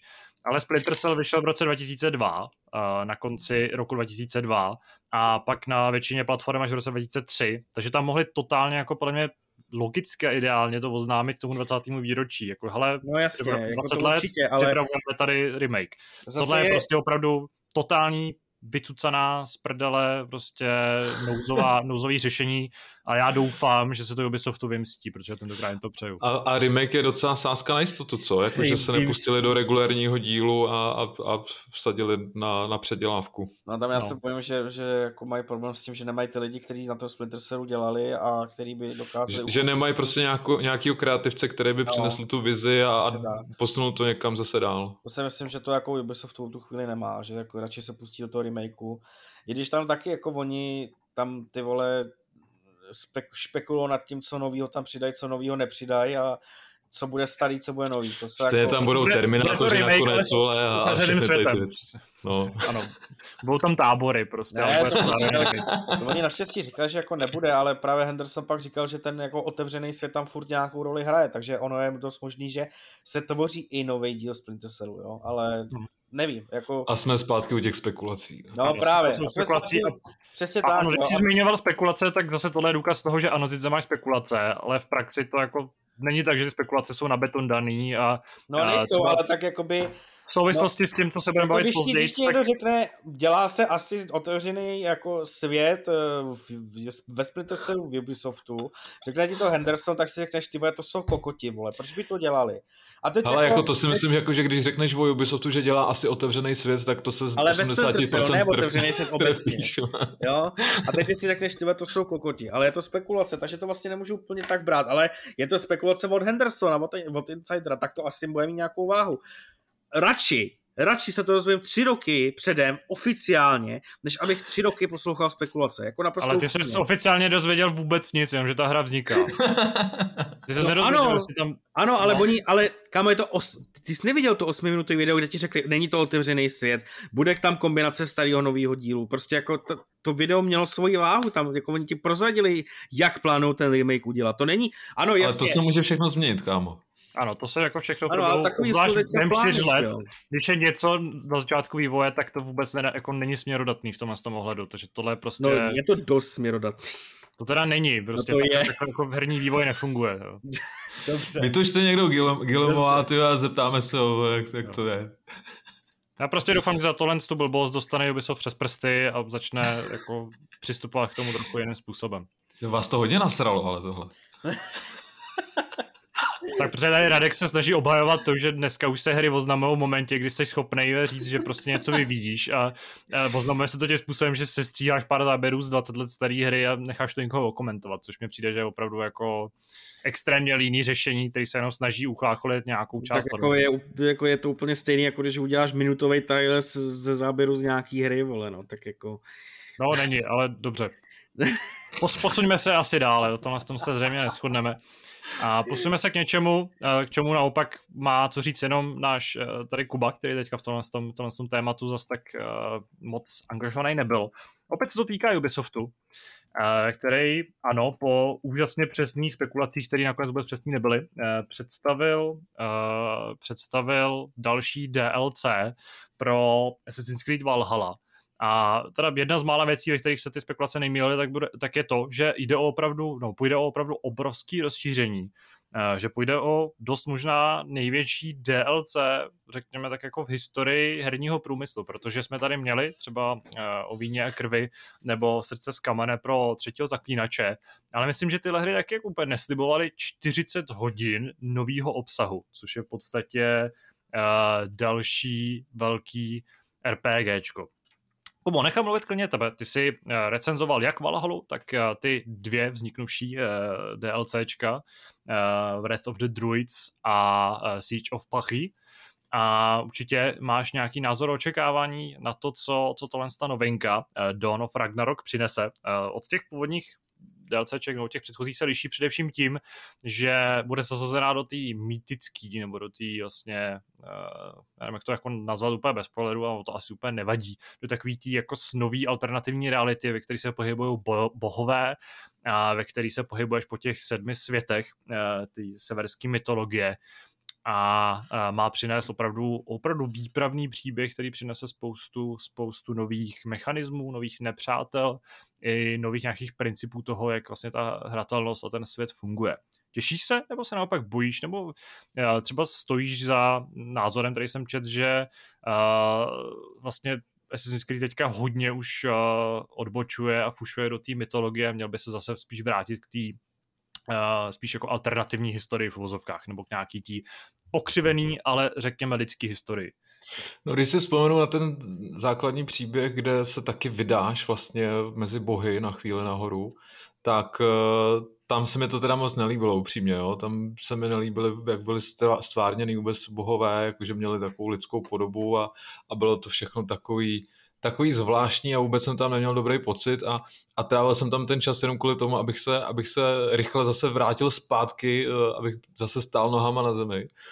Ale jako když, když koukám na tohle, tak to na mě působí úplně jinak. Jednak mě vyrazilo lektera, že to má mít 40 hodin. To jste mě tady teda překvapili. Uh, jednak uh, se divím, že to má být o třetinu větší, než, než je Anglie vlastně v základní hře to mně připadá úplně jako, že já si to nedovedu představit ani. A Třeba takhle... je obrovská už, tak tam, kde už no přišlo, právě. jako až moc velká možná, ten, ten svět už tam trošku fušuje do takového toho jako eh, nafukování, jenom no. proto, aby ta hra mohla mít někde napsaný v nějakých, nějakých faktech, že je taková a maková. Mně, mně připadá, že, že se autoři trošku zhlídli v God of War. Strašně mi to připomíná vlastně, vlastně a řekl bych, že by to mohlo být maličko jiný, že by se ten zážitek mohl odlišovat i od té cesty mezi bohy, co byla v základní hře, i když se tam teda dostaneš podle všeho úplně stejně, že, že tam někde budeš, budeš eh, žrát nějaký bylinky, které ti uh, přivodí nějaký halucinogenní stavy, ale jako nemůžu říct, že, by, že se mi to nelíbí, jo? ta stylizace nepřátelé krásná, tam když vidím ty ohnivý démony a co všechno se tam děje, to je jako super a pokud to skutečně bude alespoň trochu připomínat právě God of War, tak, tak si myslím, že by to mohlo potěšit jako fanoušky, no, proč ne. Eh, je to hodně ambiciozní, podle mě, nedokážu si představit, jak to vlastně bude, bude fungovat celý, jak, jak ten otevřený svět třeba bude vypadat, eh, co tam všechno bude, jako jsem, jsem na to určitě zvědavý a vzhledem k tomu teda, že už to vychází uh, už 10.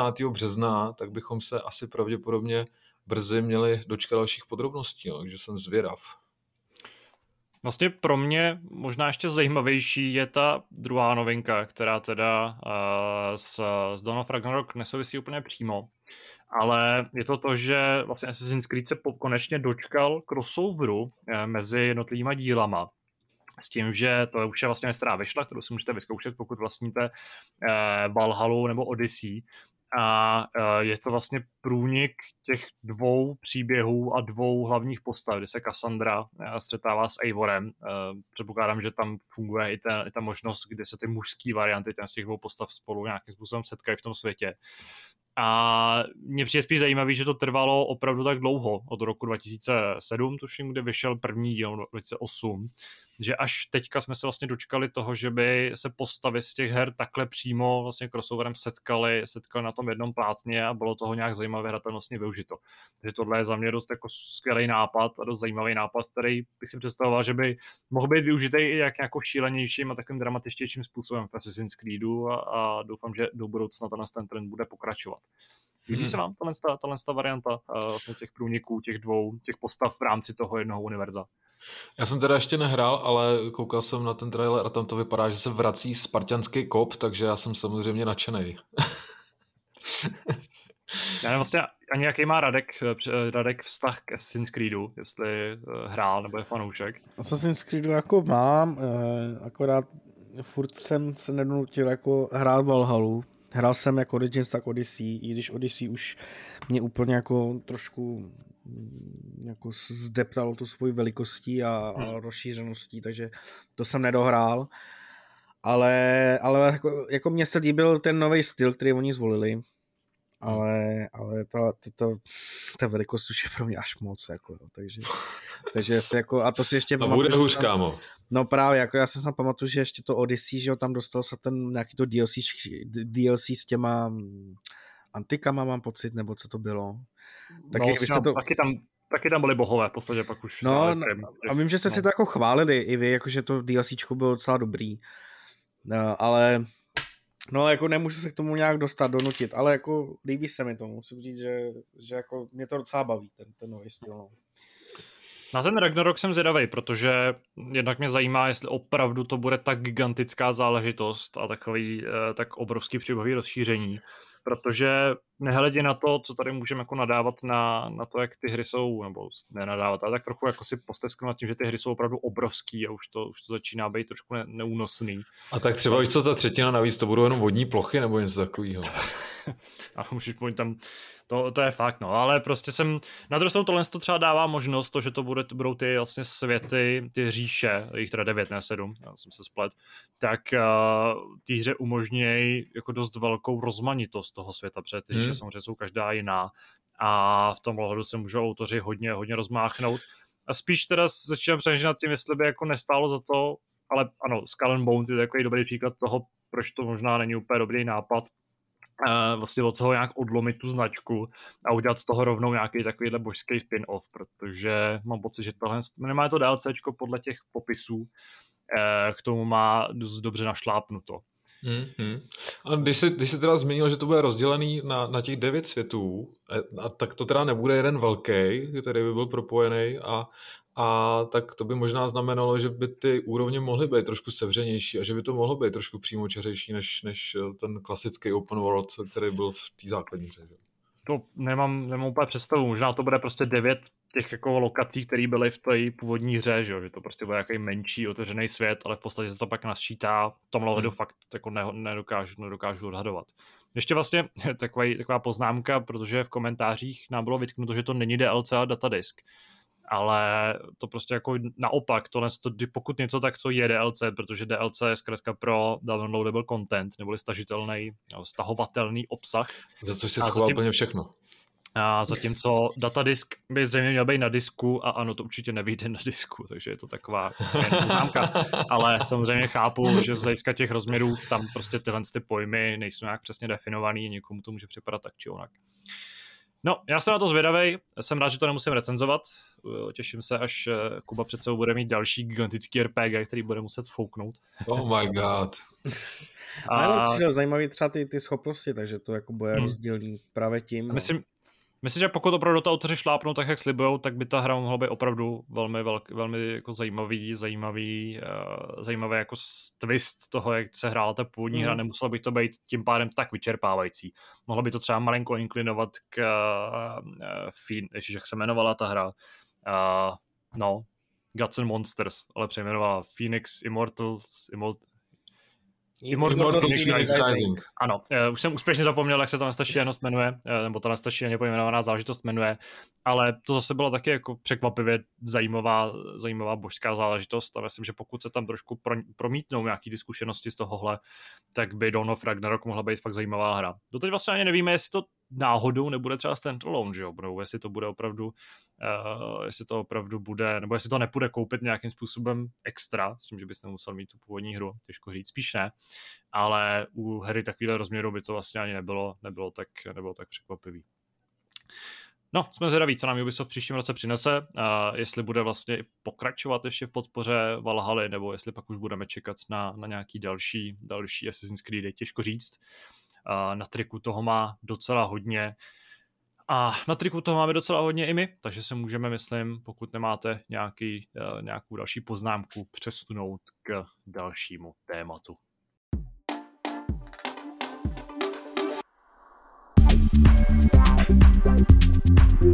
Pro tentokrát přeskočíme dotazy, protože nám i přes eh, moji minulou výzvu žádné nepřišly, ale nevadí, stejně nás už tak trošku tlačí čas ten pátek a už bychom eh, se ještě potřebovali vrhnout na nějakou další práci, ale samozřejmě nemůže Hápot eh, skončit bez klasické rubriky, ve které si připomeneme ty nejlepší nebo nejhorší zážitky z posledního, řekněme jedno z posledních prosincových týdnů. Vlastně jsem se chtěl na začátku, ještě než se toho pustíme, zeptat, jaký zatím máte zážitky s nakupováním dárků. Už máte všechny připravený, nebo ještě scháníte nějaký poslední, nebo na tohle to třeba úplně kašlete? Ale o tom já jsem chtěl přesně mluvit, protože za týden jsou Vánoce a já začínám být trošku nervózní, protože ještě všechno nemám. A je vtipný, teď k nám docela často jezdí uh, ty uh, zásilkové služby a jak objednávám já i Štěpánka, taky k nám třeba jede Pépelko a mě něco přiveze a Štěpánka mi neřekne, že tam je i balík pro ní. A samozřejmě e, řidič předá zásilku pouze tomu, kdo, komu se dovolá, že jo? takže to, že v tom bytě bydlejí ty dva lidi spolu, to už se nespojí tak třeba Pepelko takhle přijelo a předalo balík jenom mě a Štěpánka pak eh, tady byla naštvaná, že, že, že řidič prostě mi nedal i ten balíček pro ní. Takže takovýhle vtipný situace se tady dějou. A, Super, a situace teda, no. Mám teda, mám teda docela nervy, jako dneska to chci ještě dořešit a všechno je taková poslední chvíle, kdy je možný třeba ještě něco objednat a OK, my tady v Praze to máme třeba eh, víc po ruce, ale chtěl bych to mít už všechno vyřešený, no.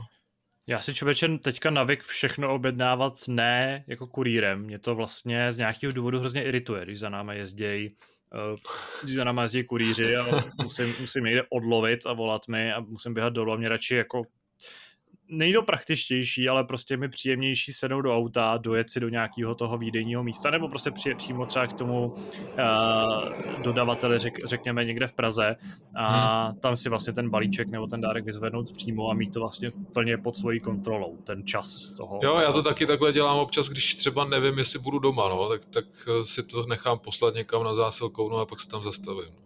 Naštěstí jako v Praze je to super, že ty místa jsou na každém rohu, že cestou do práce nebo z práce to všechno potkám a můžu si to vyzvednout. No. Jak to máš ty Radku? No jako já jsem jako kupoval už na začátku prosince, ale What? u, u nás, no já jsem si řekl, že letos jako, protože Čekal jsem viděl, od že tebe budou- něco jako dárky vyřeším 23. na benzínce. Ano. Ne, tak to Prostě já nejsem. Načepou do kanistru AdBlue a dostane to každý, protože to je ten nejdražší dárek, který v současnosti můžeš dát. Ne, ce- no je vlastně, no. Ne, ale uh, jako já uh, jsem to začal řešit už začátku prosince, protože u nás je jako problém, frajer. že se špatně vymýšlí, co komu, něko, co komu dát, jo. protože já že bydl, bydlím já, babička, mamka, Ale to je problém v každé rodině, to není jako jenom no. tebe. No právě, To je a teď prostě- jako já to jsem jako, jasně, no a já jsem právě jako věděl na začátku prosince ty jako první dárky, co objedná, no ale doufal jsem, že jako do, do, do Vánoc jako vymyslím ten, ten zbytek, nějaký jako překvapení nebo něco, o čem by jako úplně nemuseli jako vědět a moc se mi to jako nepodařilo, nebo jsou to fakt jako malý kravinky. A já jsem se chtěl zeptat, jo, teď jako to nebude, ne, ne, nevím, jestli to bude flex, nebo naopak budu jako chudí pín, ale je jako třeba s svým jako polovičkám, nebo to dáváte jako e, dárky jako dražší, nebo spíš se soustředíte na to, aby to bylo jako fakt hezký, nebo jako, jak, jak, jak, to, jak to jako rozdělujete? Budeme jako doufat, že teda nikdo neposlouchá hápot, jo, nebo Tak to tady nemůžu samozřejmě vypálit, Ano. co pro ní mám. jo, tak... No já taky ne, ale jako velmi jednoduše řečen, no, No. jako určitě se nesnažím šetřit na tom, a, a, ale samozřejmě to musí jít ruku v ruce s tím, aby to jako dávalo smysl a Jo. mělo to nějakou hodnotu, hlavně aby to bylo nějakou využitelnou hodnotu. Mám Aby to stejně. nebyla Prostě, prostě píčovina. Jo, protože já jsem V docela kamaráda, v tomhle případě to platí ozvlášť eh, ze všech těch lidí, kteří jako Ale obdarovali. jsem pak jako ještě jako množství, jo, protože já jsem třeba měl jako kamaráda, který koupil uh, svoji, svoji přítelkyni jako eh, napíňovač mlíka uh, a to bylo jako všechno. Jo, a já jsem se jako divil. Tak jestli o tom mluví celý rok, že potřebuje napíňovač mlíka. Jo, jasně, Tak ale i kdyby, to, i kdyby mluvila jenom, o- jenom o tom napíňovači mlíka, sice to může třeba napíňovač mlíka za, nevím, jsem říkal za 15 nebo to, tak prostě mi to přijde jako až moc jako chudý, jo, prostě, že je to jako jeden Hmm, tak dárek. to jsi z dražších poměrů asi, no. Asi jde o to, jak, jak je to nastavený v tom... Jo, mě to jenom jako zajímá, protože jsem to- se- hm. Ba- Byl ještě co jako s kamarádem, který jako dával dárek rodičům, babičce takhle a ten prostě koupil, vole, sadu, sadu do, vole, koupelny a, a tátovi koupil takový ten sportovní náramek, náramek asi nějaký ME band, myslím, že nějaký za 800 a takhle. No, A, a je to všechno neřek- prostě, jo, tak jako Nic neřekne lépe, že opravdu nevíš, než nějaká sada, hygienická no, sada. jasně, no, právě, jako. Nebo mydlo. Tak jsem se právě chtěl jako zeptat eh, to, no, jestli, jestli jako taky třeba takhle jako to vyřešíte jednoduše jedním dárkem, nebo jako jdete i dál a vymýšlíte dál. Já bohužel Ne, tak nemůžu být s- konkrétní, protože No, ale těch, povedou. těch darů je Jste samozřejmě prdele, hodně, těch, těch peněz tam zahučí dost, že jo, ale stejně nakonec jako ve finále je to hlavně největší pain pro všechny ty lidi, kteří se vzájemně obda- obdarovávají, protože přesně řeší, tve, co zase tomu člověku koupit. Hmm. A jako stává se si myslím výjimečně, že, že se člověk trefí třeba do něčeho, co ten člověk opravdu potřebuje nebo co si přeje. Já nevím, já třeba vím, že pro mě je strašně těžký kupovat dárky, protože uh, sám sobě si koupím všechno, co potřebuju. No jasně, a jen přesně. tak něco mi radost neudělá. Takže Právě, já jsem, prostě, jako moji babička s mamkou jak jako řešili letos stejný problém, protože prostě mobil mám, hodinky mám a jediné, co jsem jako během třeba minulých Vánoc neměl, tak byl jako hardware počítači, jenže to jako by, když se podíváte na náš web, tak jsem během tady toho roku jako vyřešil prostě, no. A to, to už jako není, není problém prostě.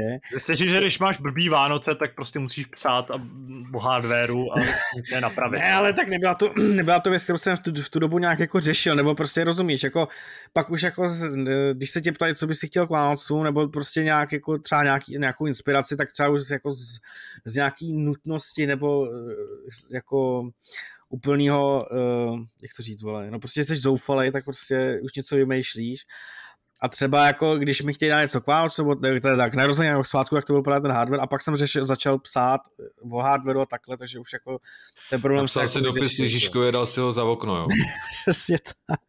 No a ještě jsem chtěl říct, právě s tím hardwarem souvisí ještě jedna věc a to je to jsou ty kurýři, jak jste tady o nich mluvili. A já jsem si za tu dobu, co vlastně že píšu hardware, asi na to jsem jako jezdí, tak jsem se strašně skamarádil jako s jedním kurýrem z PPL, který už prostě je na takový úrovni jako, jako známosti s kurýrem, že si prostě doma otevře vrata, dá, dá mi zásilku do garáže. Tam to vyhází ty krabice. no, no jo, ale dá to doma do garáže. To si vybere z té zásilky, to se mu to líbí, to se hodí po stromeček, prostě mám potřebu pro syna tady tu, tady tu grafickou kartu, tak to ten Tady má Radek má doma, Radek má doma prostě 15 klávesnic, co se mu tady přivést, tak tohle z tomu chybět nebude. Prostě, a nechceš mi toho Razera nechat příště v té garáži? Přesně tak, přesně tak to funguje. No, tak se to schrnuli krásně, vole, idioti zasraný. Už to prdele. Sladký život recenzentů hardwareu, ty vole. Dneska nám tady nastupuje ta vánoční atmosféra. Ano, čuráci. Já do toho teda možná vstoupím uh, s trochu ne, ještě nevánočním zážitkem, uh, který je ale velmi aktuální, respektive dva dny starý a určitě uh, bude hodně souviset s tím, na co, jak, jak budete do kina vy v prosinci, protože pokud nepůjdete na Matrix, uh, tak pravděpodobně tou druhou variantou, na co teďka jít do kina, tak je nový Spider-Man, uh, No Way Home, uh, česky fantasticky přeložený jako Bezdomova. Ano, který naštěstí nevypráví o tom, že by se z Spidermana stal, stal nějaký vágus, který prostě někde vymetá popelnice, ale Uh, jde vlastně o první film, který opravdu, uh, nejenom jako na oko, uh, pracuje s multiverzem.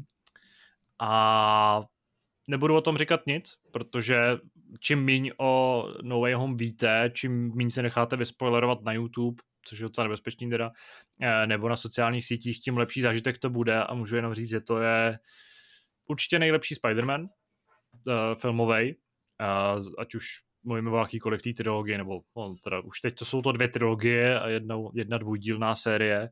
Je to skvělá zábava, která od zhruba půlky eh, úplně neuvěřitelně šlape na plyn, je to prostě velká jízda a pokud jste fanoušci komiksů, tak myslím, že za, hned za Endgame jde o takovou tu největší ansámblovou záležitost, která vás fakt bude bavit.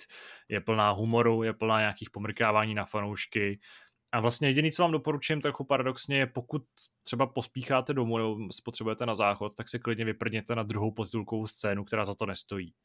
Mm. Respektive myslím, že to je věc, kterou si brzo pustíte na YouTube, protože no, nebudu zase spoilerovat, ale uh, v tom ohledu možná není nutný, nutný moc vyčkávat. Ale na to první si určitě počkejte.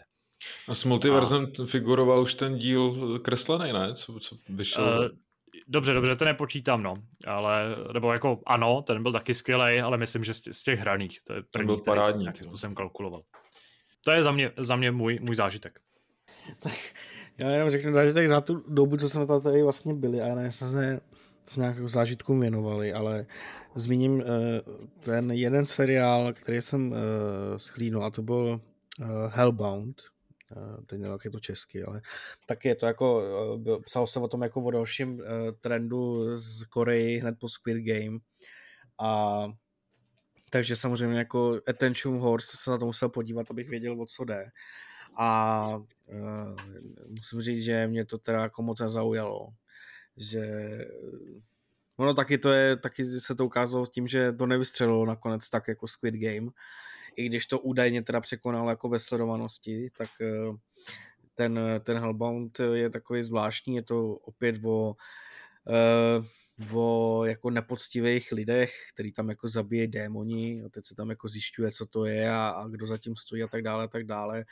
Rozhodně to zase přijde jako na druhou sérii, protože tam vlastně spousta věcí zůstane nevysvětlená, ale Eh, spíš než abyste se na to nekoukali, tak eh, řeknu, abyste o to neměli takové očekávání, eh, jaký to mělo, když se o tom psalo. Ale ne, není, to zase, jako, není to až tak špatný, ale, ale je to spíš takový jako takový mech. A na co se moc těším, to můžu říct už, to je také poslední část a ta on Titan, která přijde v lednu. Na to se moc těším. A to je asi můj zážitek. No, Já už nic nemám, můžeme to ukončit. Tím asi jsi, můžeme počkej, uzavřít... jsi nebyl na Spider-Manovi? Ne, ne, ne. Já taky ne, dobrý, tak jo. Tak se na to těšte, chlapci.